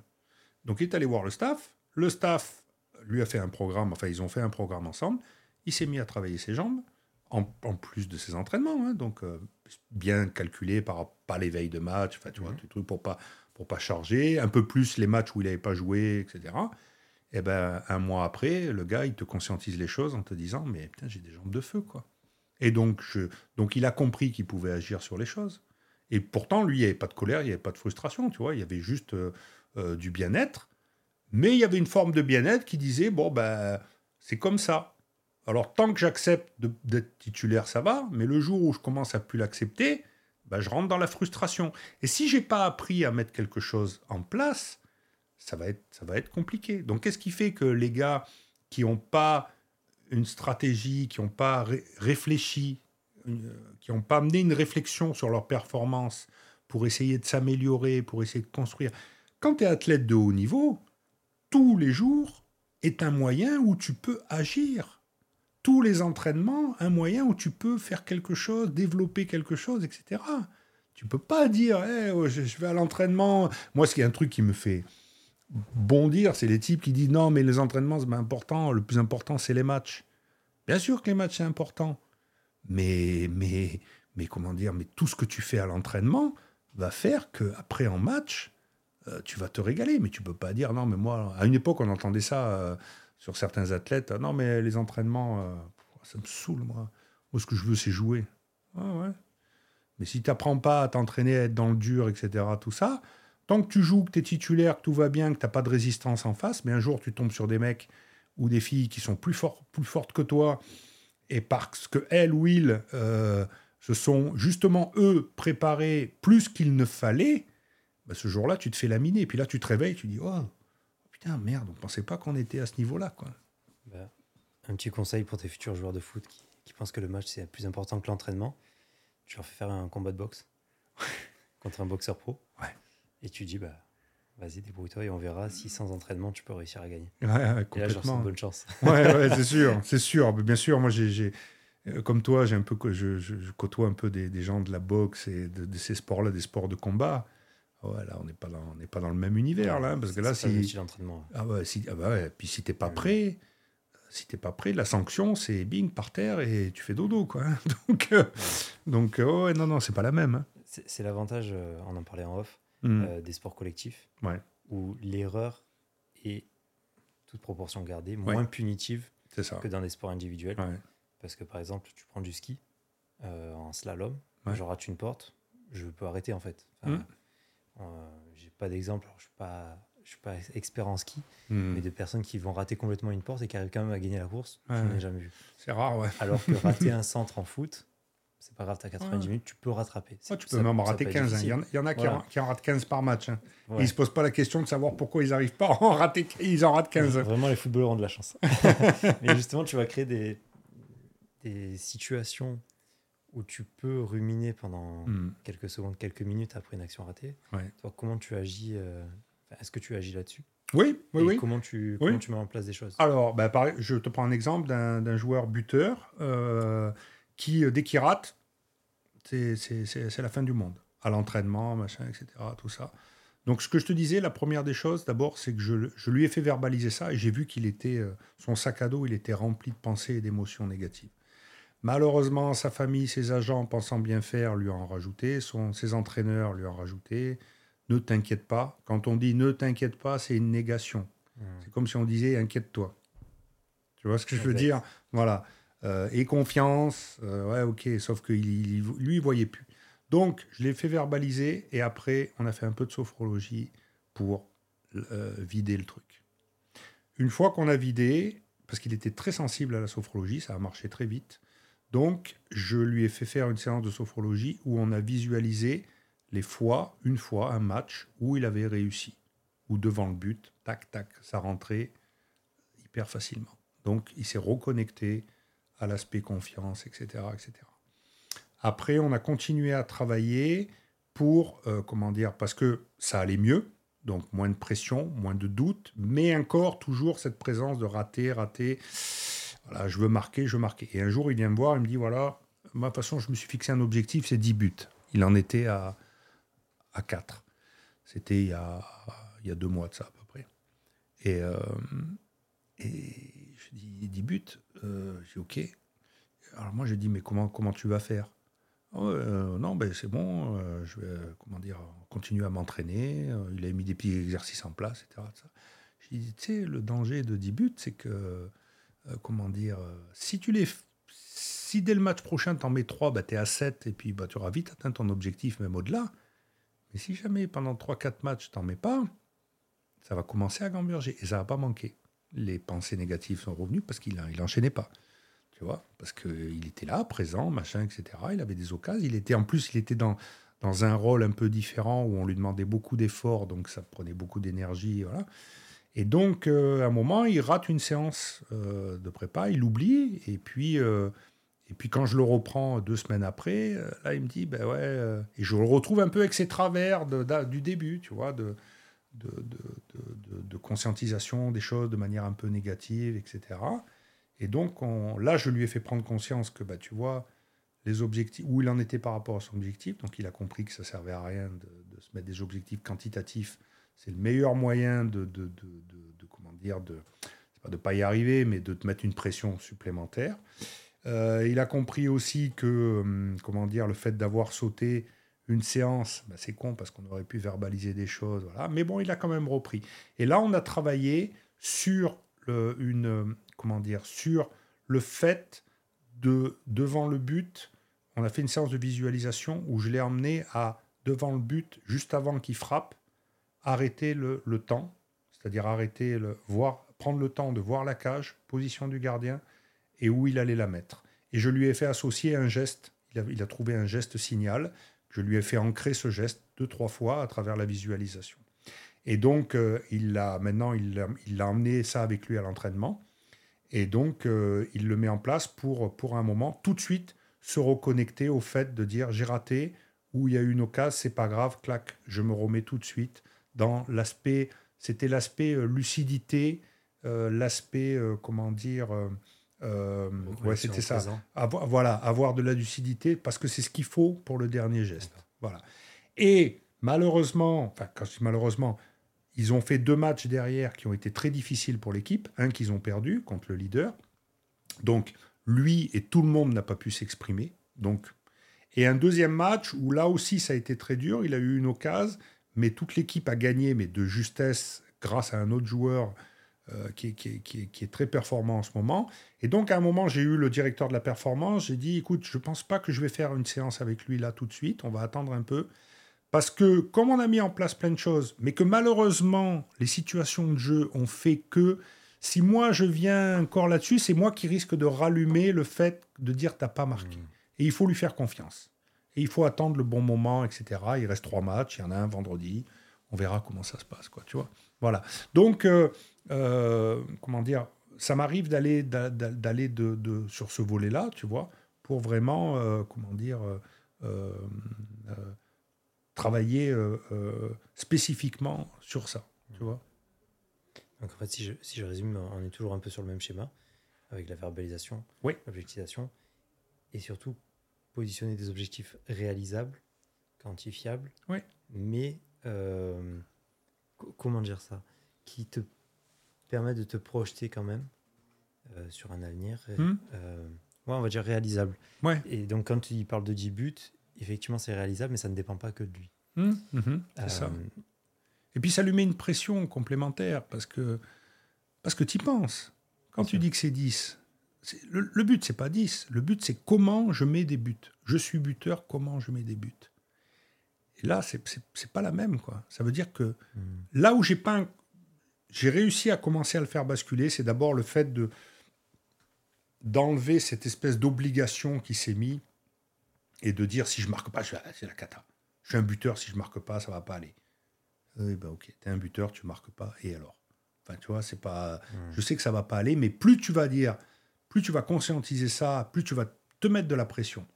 Donc, ce qu'il faut arriver, c'est remplacer ça par qu'est-ce que je peux faire pour cette frustration. Tu vois, là, c'est pas de la colère, c'est de la frustration. Donc, qu'est-ce que je peux faire pour remplacer cette frustration? Ben, Je vais la remplacer dans mes entraînements par des exercices spécifiques. Je vais la remplacer par le fait de m'entraîner à visualiser quelque chose, ancrer une bonne pratique, euh, avoir un geste euh, d'ancrage qui va me permettre à un moment de me calmer, d'avoir la lucidité nécessaire, etc. Je vais faire ça à l'entraînement. Et puis au début, ça va marcher à l'entraînement. Mais en maths, ça va pas totalement marcher. Jusqu'à un moment où ça va se mettre en, mmh. place. Tu vois Et ce jour où ça va se mettre en place, le, le, joueur, après, même lui, il prend conscience que c'est plus important. Et je pense pas que un joueur qui met beaucoup de buts que ce soit euh, Mbappé, euh, ou je sais pas, Hollande, ou qui que ce soit, même euh, la casette. je pense pas que les mecs, ils ont des, des objectifs de, de, comment dire, de, quantitatifs, etc. Ils, ils, ils, sont des buteurs, ils doivent performer et ils ont besoin de voilà. Et, et si à un moment ils, ils sentent qu'ils ont besoin d'améliorer leur frappe de loin à la bord de la surface, ils vont le faire. Et s'ils sentent qu'à un moment, ils ont besoin de s'améliorer euh, euh, dos au but euh, dans leur capacité à se retourner, ils vont s'entraîner là-dessus. Et en fait, le fait de, mettre en place toutes ces choses vont faire que à la fin du compte, eh ben, ils, vont, ils vont se remplir de comment je fais pour y arriver, comment je fais pour performer. Et donc, ils vont développer des pratiques, ils vont développer, ils vont mettre en place des plans d'action, ils vont essayer des choses, ils vont ancrer les bonnes pratiques, ils vont améliorer les choses, ils vont bannir ce qui ne fonctionne pas, ils vont être des chercheurs, ils vont être des cherchants, tu vois. Et, c'est ça l'athlète de haut niveau. C'est-à-dire que le gars, c'est un chercheur, quoi. Il a, il a son corps, il a son mental, il a son cœur, et il doit aller chercher qu'est-ce qui va, qu'est-ce qui va pas. Euh, ça, ça marche, ça, ça marche pas dans telle situation. Ça, c'est mon point fort. Allez, j'ai un ami là qui est, qui, qui, qui, est dans la performance. Euh, en accompagnement, un, pareil, pas un préparateur mental, mais un, comment on appelle ça, un consultant, qui lui, son truc, c'est le credo, c'est le point fort, le point fort, le point fort, le point fort, le point fort. Travaille ton point fort jusqu'à temps que ça soit ton ultime maîtrise. Stéphane Curie au basket, qu'on aime ou qu'on n'aime pas, son point fort, c'est tirer à trois points. Quoi. Et, et, et, et je pense qu'il doit, il, il, est obsédé par ce point fort, comme l'était Wilkinson au rugby, qui était obsédé par euh, les frappes entre les poteaux, euh, euh, voilà, comme, comme, bah, comme, comme, plein de gens qui sont obsédés et qui, qui, ont des points forts, et puis ils le développent jusqu'au jour où ils tombent face à un os, et là, ils se disent, bon, est-ce que mon point fort est toujours valable ou est-ce que j'ai besoin de développer autre chose? Tiger Wood au golf. Hmm. Euh, François l'expliquait dans son livre. Il construit tout pour. Euh, bah, il, il, perf euh, au plus haut niveau grâce à un style de jeu. Hmm. Et, du, et, mais il se rend compte que s'il veut aller devenir l'homme qu'il est devenu aujourd'hui, il faut qu'il change tout, alors qu'il est arrivé. Ouais, ça lui donne deux à trois saisons où il perf plus du tout. C'est ça. Il change d'entraîneur et il reconstruit et il devient la légende qu'il est aujourd'hui. Alors, tout le monde n'est pas Tiger Wood, tu vois, je ne suis, pas en train d'idéaliser, de, mais ce que je veux dire, c'est que pour n'importe quel athlète euh, et pour n'importe quel entraîneur qui s'occupe des athlètes, c'est d'être dans le comment de la performance. Moi, c'est ce que je dis souvent. Le comment de la performance. Tu as un objectif, tu as un rêve, tu as un plan. Enfin, tu as un, un objectif, tu as un rêve. Tu veux performer, ok. Oui, mais comment? Comment on fait? Comment on construit? Et quand et, aujourd'hui, d'ailleurs, dans la préparation mentale, on est encore trop dans le dans le ah bah, bah, vous pouvez le voir, mon athlète, parce qu'il va pas bien. L'entraîneur, il vient te voir parce qu'il va pas bien. Parce qu'il est dernier du championnat ou un truc comme ça. Il vient pas te voir quand il est premier. Je te raconte l'histoire d'Alex Dupont.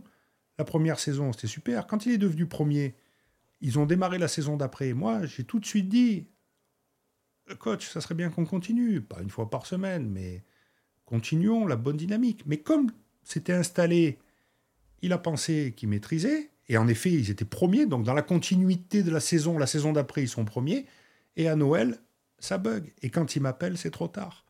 Parce que le président, entre-temps, l'entraîneur, la donne a changé, et j'arrive pas, j'arrive pas à, les remonter. Et après, j'en parle avec le directeur, je dis c'est dommage pourquoi on a arrêté? Donc, pourquoi faire de la prépa mentale quand, ça va bien? Moi, j'ai des joueurs en ce moment qui performent et ils viennent en séance et on parle de, leur performance. Hier, j'étais avec le, jeune dont je te parlais, là, et euh, qui joue pas, mais qui, qui, est content parce qu'il est, il est, il met en place des choses, ça marche, ça lui donne de la joie, ça lui donne de la confiance, il sait que ça va arriver. Ça a duré 15 minutes l'entretien. J'ai dit, tu veux qu'on travaille sur un truc? Tu veux verbaliser autre chose? Non, non, il me dit, c'est bon, Laurent, on se voit dans, dans 15 jours. J'ai dit, allez, la semaine prochaine, on se voit en plus. Euh, mais en, présentiel. Mais tu vois, donc, c'est le fait de dire, travaillons sur l'aspect, euh, travaillons quand ça va bien. Pourquoi c'est intéressant de travailler quand ça va bien? Parce que je fais un super match. Je fais un super match, euh, mais le fait de le verbaliser, de revenir dessus, va faire que je vais ancrer les bonnes choses en moi. Et si ton, ton, la personne que tu as en face de toi, elle est bien à l'écoute, si ton coach, il est bien préparé, il va te dire, ah bon, et dis-moi un peu plus, qu'est-ce que tu as ressenti Qu'est-ce qui s'est passé à ce moment-là? Oui, tu sais, et puis je me suis rendu compte que dans les moments difficiles, je me calme, j'arrive à revenir à des choses de base, je vais me réfugier dans une zone où je fais des choses très simples. Tu vois et le fait de ah oui, ça a marché, oui, ça marche à chaque fois, ça. Et quand il le dit, il se le dit à lui, quoi. Ah oui, ça a marché, oui, ça marche à chaque fois. Et donc, tu ancres les bonnes pratiques, tu ancres les choses intéressantes. Et puis là, tu peux commencer à travailler sur autre chose, tu peux explorer. Donc, je, pense qu'on a tout à gagner à, travailler sur la préparation mentale euh, l'accompagnement en anticipation plutôt qu'en réaction, quoi. Parce qu'en réaction, bon, c'est sympa, ouais, c'est ça fait partie après des, des trucs on dit ah euh, ou les préparateurs mentaux. Moi au début c'était ça aussi hein, je me rêvais euh, sauveur de la patrie là tu vois euh, sauveur d'un grand athlète ah, grâce à moi non c'est bon. Faut oublier ça. C'est Frédéric Rollen avec qui j'ai tourné un épisode le premier épisode de Secret d'entraîneur mm-hmm. qui disait bah, le problème qu'on a c'est souvent apparemment spécifique à, à la France c'est qu'on va voir des, des personnes pour nous aider quand tout va mal. Ouais on est toujours dans la réaction et jamais dans la proaction. C'est ça.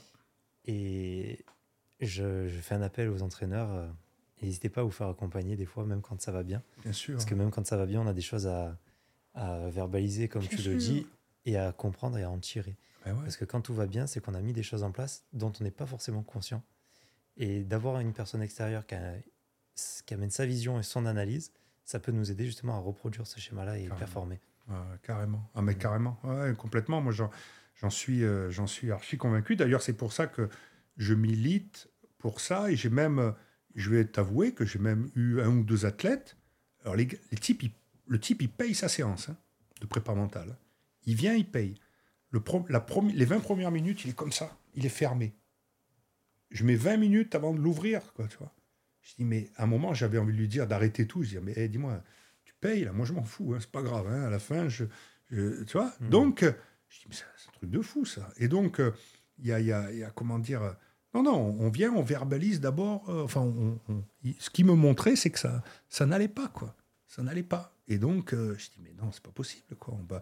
Et donc, pour ça que je te dis que aujourd'hui, quand des fois il m'arrive au bout d'une ou deux séances, où je dis à l'athlète, bon, écoutez, on, on va pas poursuivre, on va pas poursuivre. Je ne peux pas, je veux dire, je, il faut que tu mettes de toi dedans. Si tu mets pas de toi, c'est mort. Dernièrement, j'ai pris le, club dont je te parlais, j'ai pris huit athlètes du groupe pro. Il y en a un qui a lâché au bout de deux séances. Il y en a deux qui ont lâché pour des raisons qui sont pas. Je pense que ça leur faisait du bien, mais ils étaient trop parasités par ce qui se passait pour eux dans, le, dans le club. Et il y en a cinq qui viennent et qui, sur les cinq, il y en a aucun qui vient avec des problèmes. Hein. Qui Le buteur, là, qui cherche un peu un truc. Et celui qui joue pas. Mais les trois autres, ils verbalisent que du positif, quoi. Et on vient, on parle. Il y en a un, c'est il est buteur, il est, il est passeur, enfin, il performe.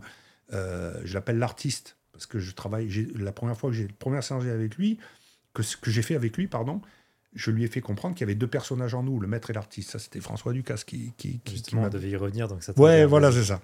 Alors, le maître et l'artiste, c'est le moi conscient et le moi libéré. Tu vois le maître, c'est celui qui est lié à notre histoire, notre culture, notre environnement familial, comment on a été éduqué, etc. Donc tu vois l'importance de l'entraîneur là-dedans. Hein. C'est-à-dire si toute ta carrière tu l'as fait avec un entraîneur qui dit eh, vous êtes tous des ânes, allez, vous êtes nuls, machin, etc. Tout ça, c'est sûr que le jour où, ça se passe mal, voilà. Et si à contrario, tu as été un entraîneur qui n'a pas été non plus un béni oui-oui, quoi, hein, mais qui t'a motivé, euh, qui t'a emmené dans la difficulté, qui t'a fait comprendre que la souffrance, il peut y avoir du plaisir dans la souffrance. On en a parlé en off tout à l'heure, euh, que, que, que, je veux dire que euh, c'est pas juste oui, t'es beau, t'es le meilleur, t'es le machin. Non, des fois t'es pas beau. Euh, et puis des fois tu t'en tu, t'en baves, mais, mais t'en baves avec plaisir. Et il y a des gens qui te disent j'adore, on adore, comment dire, les séances de, de, de, de préparation de, début de saison parce que on sait qu'on va en chier, mais on sait quand on va sortir de là, on sera des monstres, quoi. Et donc on y va avec, euh, avec un peu de peur, mais un peu de plaisir aussi et de satisfaction. Le moi conscient, qui voilà, il est intéressant ce maître parce que quand il est, quand il conscientise les choses euh, de manière, euh, comment dire, quand il conscientise les choses, si jamais on, on, dévie un peu de nos objectifs, tout ça, de temps en temps, il vient te rappeler, il dit non non attends, là c'est important que tu te prépares bien pour ce match-là, déconne pas, commence pas à sortir, commence pas à faire n'importe quoi, etc. Donc il y, a des côtés où il, a des bons conseils. Parce qu'il est très, c'est notre moi conscient. Nos parents, nos entraîneurs nous ont appris qu'il fallait bien se préparer pour un match, qu'il fallait pas avoir peur, qu'il fallait, voilà, etc. Donc on nous a ancré des bonnes choses. Donc le maître vient nous rappeler ces bonnes choses. Mais des fois, quand ça va pas, c'est le moi conscient qui dit, mais ouais, mais t'es nul, mon pauvre. Ils sont, ils sont 20 fois meilleurs que toi. T'y arriveras jamais t'es naze, euh, euh, t'as pas confiance en toi, et puis il te charge, quoi. Ah oui, t'as raté le penalty là Ben ouais, eh oui, ben bien sûr. Ou alors ne rate pas le penalty. Il est là, au moment où tu vas tirer, fais attention, hein. si tu rates, t'es mort. Hein. Je serais très curieux de tous les tireurs de, de, de penalty, de toutes les finales de Coupe du Monde, de faire des séances de débriefing en prépa mentale avec eux, notamment Chouameni là pour l'équipe de France, euh, notamment c'est un des, tireurs qui a raté, je crois. Je ne sais, pas si c'est le seul ou pas. Je suis très, très intéressé de débriefer ces situations-là.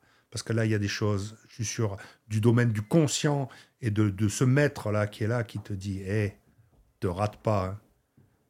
80 hein. 000 personnes dans le stade, 3 milliards, de, 3 milliards de spectateurs, 60 millions de Français qui t'attendent à l'aéroport, te rate pas.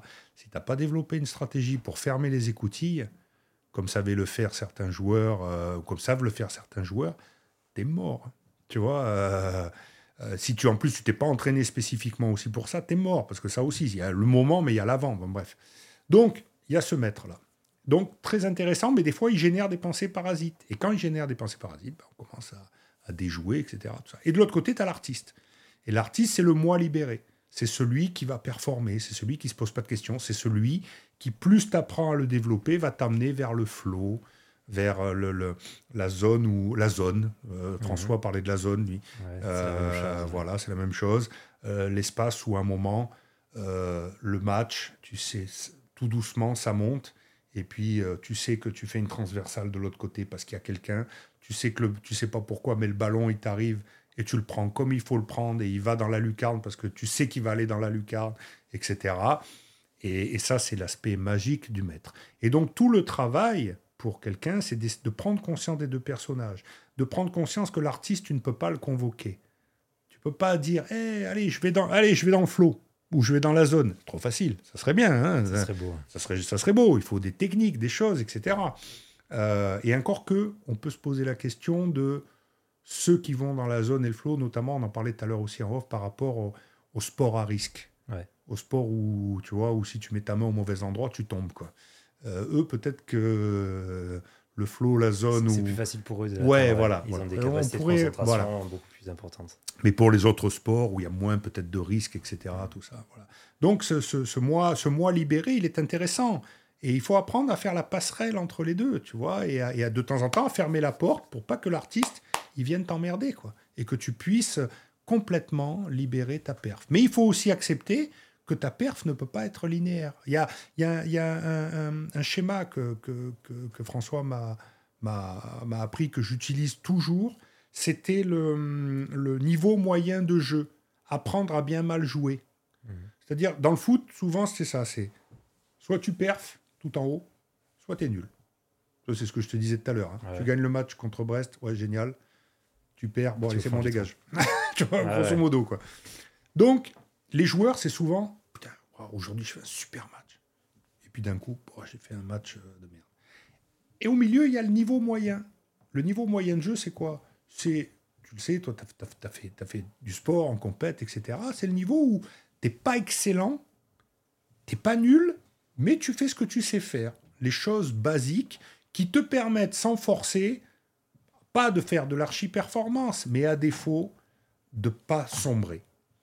Et en fait, on, apprenait à conscientiser, on apprend à conscientiser cette zone, cette zone, ce que lui appelait le bien mal joué. Et le bien mal joué, c'était entre le moment où, où je, je, comment dire, je suis pas le super performeur, mais par contre, je fais. Et c'est une zone refuge, ça. Alors, le niveau moyen d'un joueur comme. Euh, tiens, on va prendre l'actualité. Un joueur comme euh, euh, par rapport à un autre joueur du championnat de Ligue 1 ou d'une équipe classique de milieu de tableau dans n'importe quel championnat européen, ils n'ont pas le même niveau moyen de jeu. Le niveau moyen de Messi, même quand il, quand il jouait sur un pied ou, que voilà, c'était tout de suite au-dessus, largement au-dessus des autres. Tu vois? Donc les niveaux moyens dépendent aussi de... Mais c'est ces niveaux moyens qu'il faut travailler, renforcer. Et on en revient au commandes de la perf. C'est-à-dire que si je fais tout doucement grimper mon niveau moyen de jeu, eh ben, qu'est-ce qui va se passer? Je vais faire des choses de plus en plus de manière automatique. Je vais jamais, je vais pas performer tout de suite d'un coup. Par contre, je contre-performerai pas. Et, d'ailleurs, les recruteurs ou les gens qui s'intéressent aux joueurs, des fois, veulent les voir sur tout toute une palette de saisons, etc., les suivre en permanence, pas que sur les gros matchs, mais aussi sur les matchs où à un moment un peu piégeux, difficile, est-ce que le gars, il est capable de laisser passer l'orage? Et donc avec le joueur dont je te parle, qui est très performant en ce moment, qui passe des buts, buts, machin, etc., qui porte son équipe, ben, je lui ai fait conscientiser ça, le maître et l'artiste. Et il a fallu deux séances pour qu'il comprenne. Et parce que lui, il était dans l'artiste, il était dans le, il est dans ce côté, il a besoin de rayonner, etc. Et je lui ai fait prendre conscience que de temps en temps, ça n'allait pas venir tout seul. Et donc, comme il a pris conscience de ça, il a développé quelques stratégies pour pouvoir laisser passer l'orage et au moment opportun être décisif. Et comme par hasard, il est décisif euh, dans tous les matchs, euh, dans les moments clés hein, opportuns. C'est lui qui fait gagner le dernier match, tu vois, par exemple. C'est une anecdote, mais, mais, mais, mais voilà, quoi, tu vois. Donc, euh, cette notion de, de, maître et d'artiste et de, et de niveau moyen à développer pour que tu fasses pas l'ascenseur émotionnel aussi, quoi. Tu vois C'est-à-dire pourquoi j'ai été si bon et pourquoi je suis à, mettre aux ordures le coup d'après, quoi. Et non, c'est pas possible. C'est qu'il s'est passé quelque chose entre temps, quoi. Et, et tu peux pas à tous les matchs aller dans la zone, euh, etc., ou dans le, dans le flow, quoi. Tu peux pas à tous les matchs. C'est une forme d'acceptation de. Euh, parfois, on peut être médiocre. C'est ça. Et ça fait partie aussi de la performance. Bien sûr, il y a, y, a, y a, des grands athlètes, euh, euh, il y, a, des athlètes qui des fois, enfin même grands ou moins grands, qui disent, euh, aujourd'hui c'était dur, mais bon, on a fait ce qu'on savait faire correctement, on ne s'est pas affolé et ça passe. J'aime bien cette façon de présenter justement le, le bien mal joué. Mmh. Ah ouais, c'est super ça. Ouais, ouais. Est-ce qu'il y a des choses que tu veux aborder euh, qu'on a oubliées, que tu aimerais euh, bah, écoute, non, je pense qu'on a, je pense qu'on a, on, a, ouais, on, a pas mal tourné de choses. Non, moi je, je, je, conseille de lire le livre euh, Champion dans la tête. Ouais, tu anticipes ma, ah, question. Mais bah, vas-y du coup, quel livre bah tu conseillerais ou quelle formation? Alors, bon, le livre je conseille Champion dans la tête. Ça c'est. pas le premier à le conseiller d'ailleurs. Ouais, ouais, c'est, il vieillit pas ce bouquin. Hum. il a un message très simple. Euh, et à chaque fois que je le fais lire ou que je le conseille à quelqu'un, voilà, c'est une belle porte d'entrée et, moi j'aime bien. Après, j'ai lu pas mal de livres. pas, euh, forcément en préparation mentale. Hein, oui, oui, oui, non. Bah, si, j'ai lu le, le, livre de Claude Onesta, qui était très très intéressant aussi. j'ai lu Johnny Wilkinson, j'ai eu un peu plus mal à la tête, mais c'était intéressant. Mais c'était, il est ardu, le garçon. Hein. Ah ouais. il est performant, mais il est ardu. Hein. Je dirais. Non, mais euh, ouais, après, non, après, voilà. Non, champion dans la tête, ça a vraiment été. Après, il y a eu plein de livres, il y a eu des, des biographies. Euh, là, en ce moment, je lis euh, un, truc sur la communication non verbale. Enfin, après, je, pioche, tu vois, je, je pioche. Il y, a, des, il y a des choses qui, qui, qui, m'intéressent. Il y a des choses où, des fois, je prends des, des petits trucs à l'intérieur. J'ai un ami qui a écrit De l'ombre à la lumière du Nord, qui est un livre sur le titre de champion de France, parce que c'est lui qui est le consultant dont je te parlais tout à l'heure, qui a accompagné l'entraîneur euh, dans, dans, dans, le titre de champion en 98, sur l'aspect management et communication. Lui, il a été très inspirant pour moi, notamment dans mon aventure à Brest après. Donc euh, voilà, je, je, voilà ça, dépend de... Je, voilà, mes champions dans la tête, ouais, c'est le, le bouquin. S'il y en avait un à ressortir, c'est celui-là.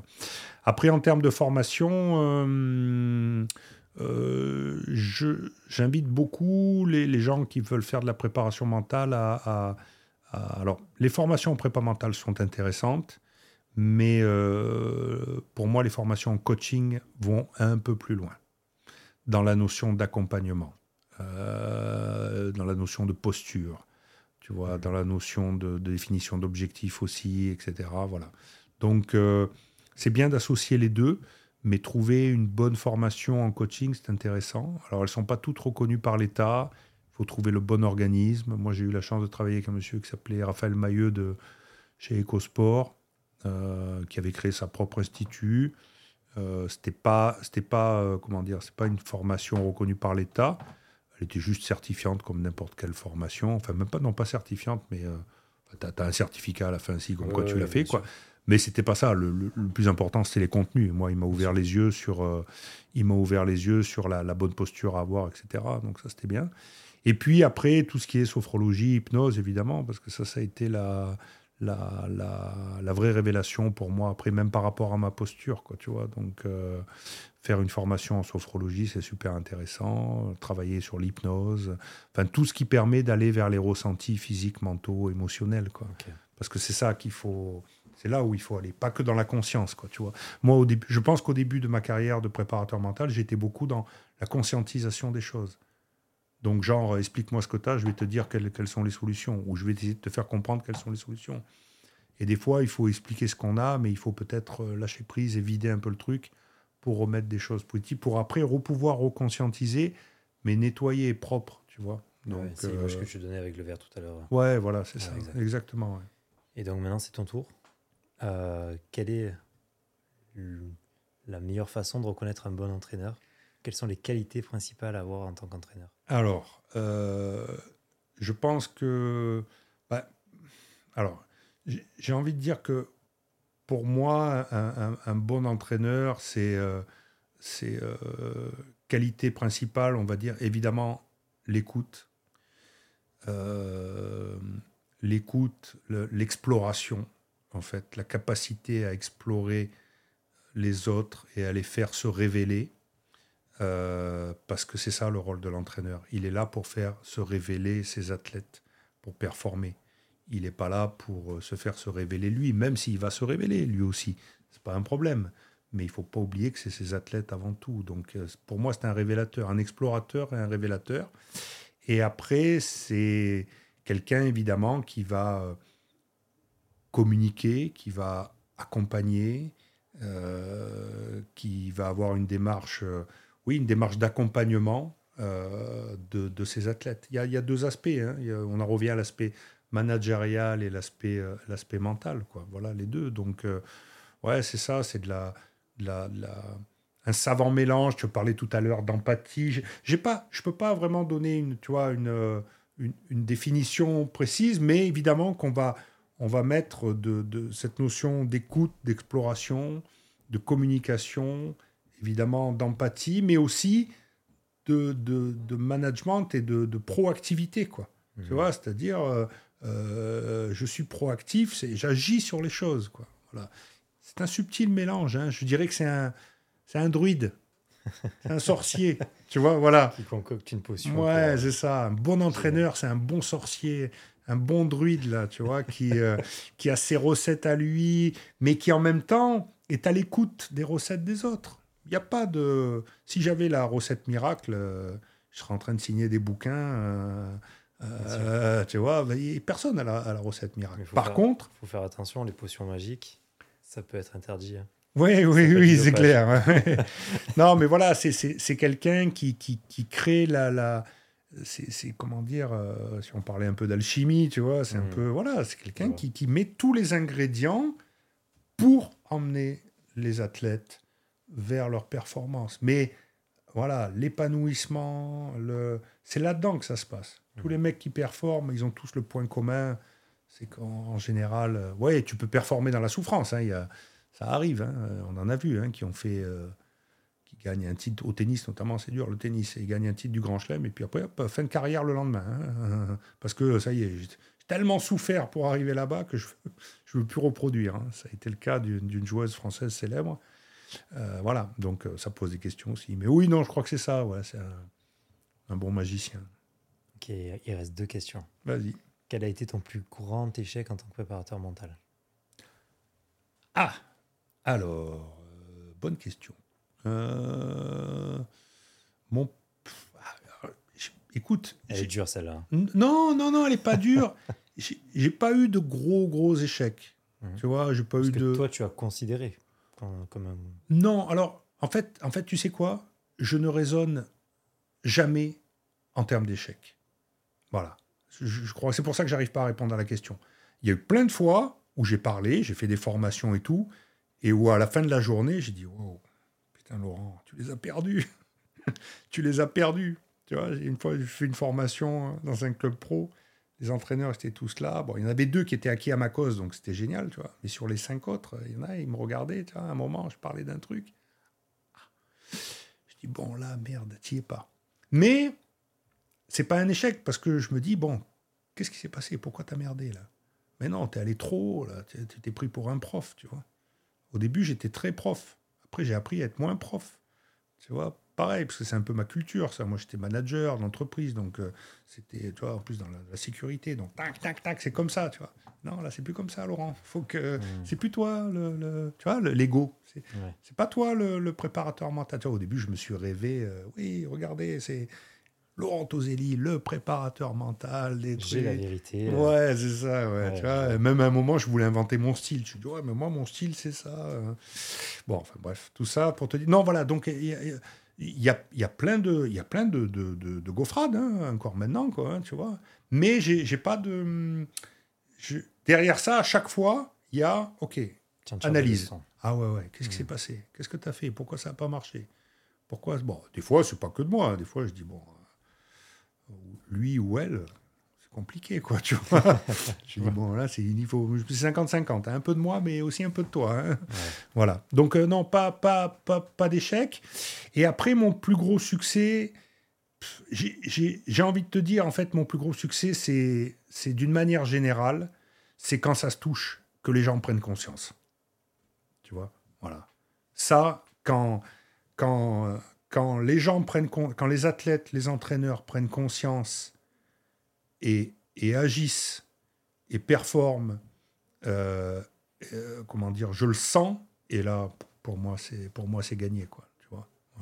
Donc du coup je je pourrais dire oui c'est Brest, tu vois. Je non je d'ailleurs je je fais pas je fais pas non plus trop tu vois sur mes sites internet et tout je fais pas forcément référence je mets pas trois tonnes d'expérience de machin etc parce que tout le monde est important. Tu vois, ça peut être avec un jeune athlète euh, qui, le jour où ce jeune footballeur, il prend conscience en une séance que c'est merveilleux pour moi ça. Je dis putain, t'imagines sur une séance, ping, hop là. Tu vois, donc euh, ça c'est des, c'est des réussites. Moi, je, je me nourris de la réussite des gens parce que je pense que j'aime profondément l'humain. Ça m'a, l'humain m'intrigue, quoi. Tu vois, enfin m'intrigue, me passionne. Euh, tu vois, je, j'aime, j'aime profondément ça. Donc du coup, quand quand l'histoire des gens, elle est sympa et qu'en plus de ça, ils t'emmènent avec eux, tu partages et puis à la fin que ça réussit, waouh, c'est bien ça. C'est pas mal. Ouais, ouais, carrément. la dernière question, c'est est-ce que tu as un conseil ou un mot de la fin? À laisser euh, à tous les entraîneurs qui nous écoutent euh, je vais dire, ouais, le conseil, c'est euh, faites de la préparation mentale. appelez-moi. On va être commercial. Appelez-moi, Laurent Toselli, n'oubliez pas. www.toselli.fr. on peut retrouver ton site sur ta fiche. non, non, je, je déconne, je déconne. Euh, non, qu'est-ce que, qu'est-ce que je donnerais comme conseil euh, aux, aux, entraîneurs? C'est. Comment dire, de développer, de, développer leur capacité de réflexion, de développer leur capacité de connexion, euh, et de et de et, d'agir, de, construire, de voilà, d'être en permanence dans, dans la construction. Euh, prendre, tout, tout est bon à, à prendre, à, à, écouter, à entendre, à tester. Euh, voilà, soyez un chercheur, un cherchant, quoi. Continuez de, de fabriquer des potions. À un moment ou à un autre, va se passer quelque chose, quoi. Voilà. Pas de certitude, pas de recettes. Si, il faut des certitudes, mais les bonnes mais pas de recette toute faite, pas de machin, quoi. Donc, euh, je peux pas dire soyez plus communicant que ça, soyez plus. Non, je, crois d'une manière générale, il faut être, euh, comment dire, il faut être, euh, ouais. Si j'ai envie de te dire, on va rester très managérial, très proactif, quoi. Proactif, anticipation, analyse, anticipation, réflexion. C'est là que ça se passe. C'est là que ça se passe. Mais, mais en plusieurs temps, c'est-à-dire le temps pour la réflexion, le temps pour l'action le temps pour le débriefing, l'analyse et la nouvelle réflexion. Tu vois, voilà. Pas, euh, pas, euh, pas se prendre la tête tout le temps, quoi. Tu vois, moi aussi, des fois. Euh, Faut lâcher. Ah ouais, bien sûr. Les athlètes, tu vois, si tous les semaines, tu es là, alors, ça va, cette semaine, comment c'était, tu vois, mec, c'est bon, c'est bon, tu vois. Et derrière, t'es pas bon. Au début, j'étais comme ça, tu vois. J'accompagnais les gens, puis tout de suite, tu voulais savoir, alors, tu vois. Mais non, le type, laisse-lui vivre. Faut laisser le temps au temps. Ouais, complètement. Laurent Toselli, merci. Julien, merci à toi, c'était euh, très intéressant. Ça me fait plaisir de te recevoir sur, ben, cet épisode. Ouais, moi, ça me fait plaisir d'être là. Et puis, euh, je te souhaite aussi une, une bonne continuation pour, pour ce beau projet sur les entraîneurs. Merci. Merci.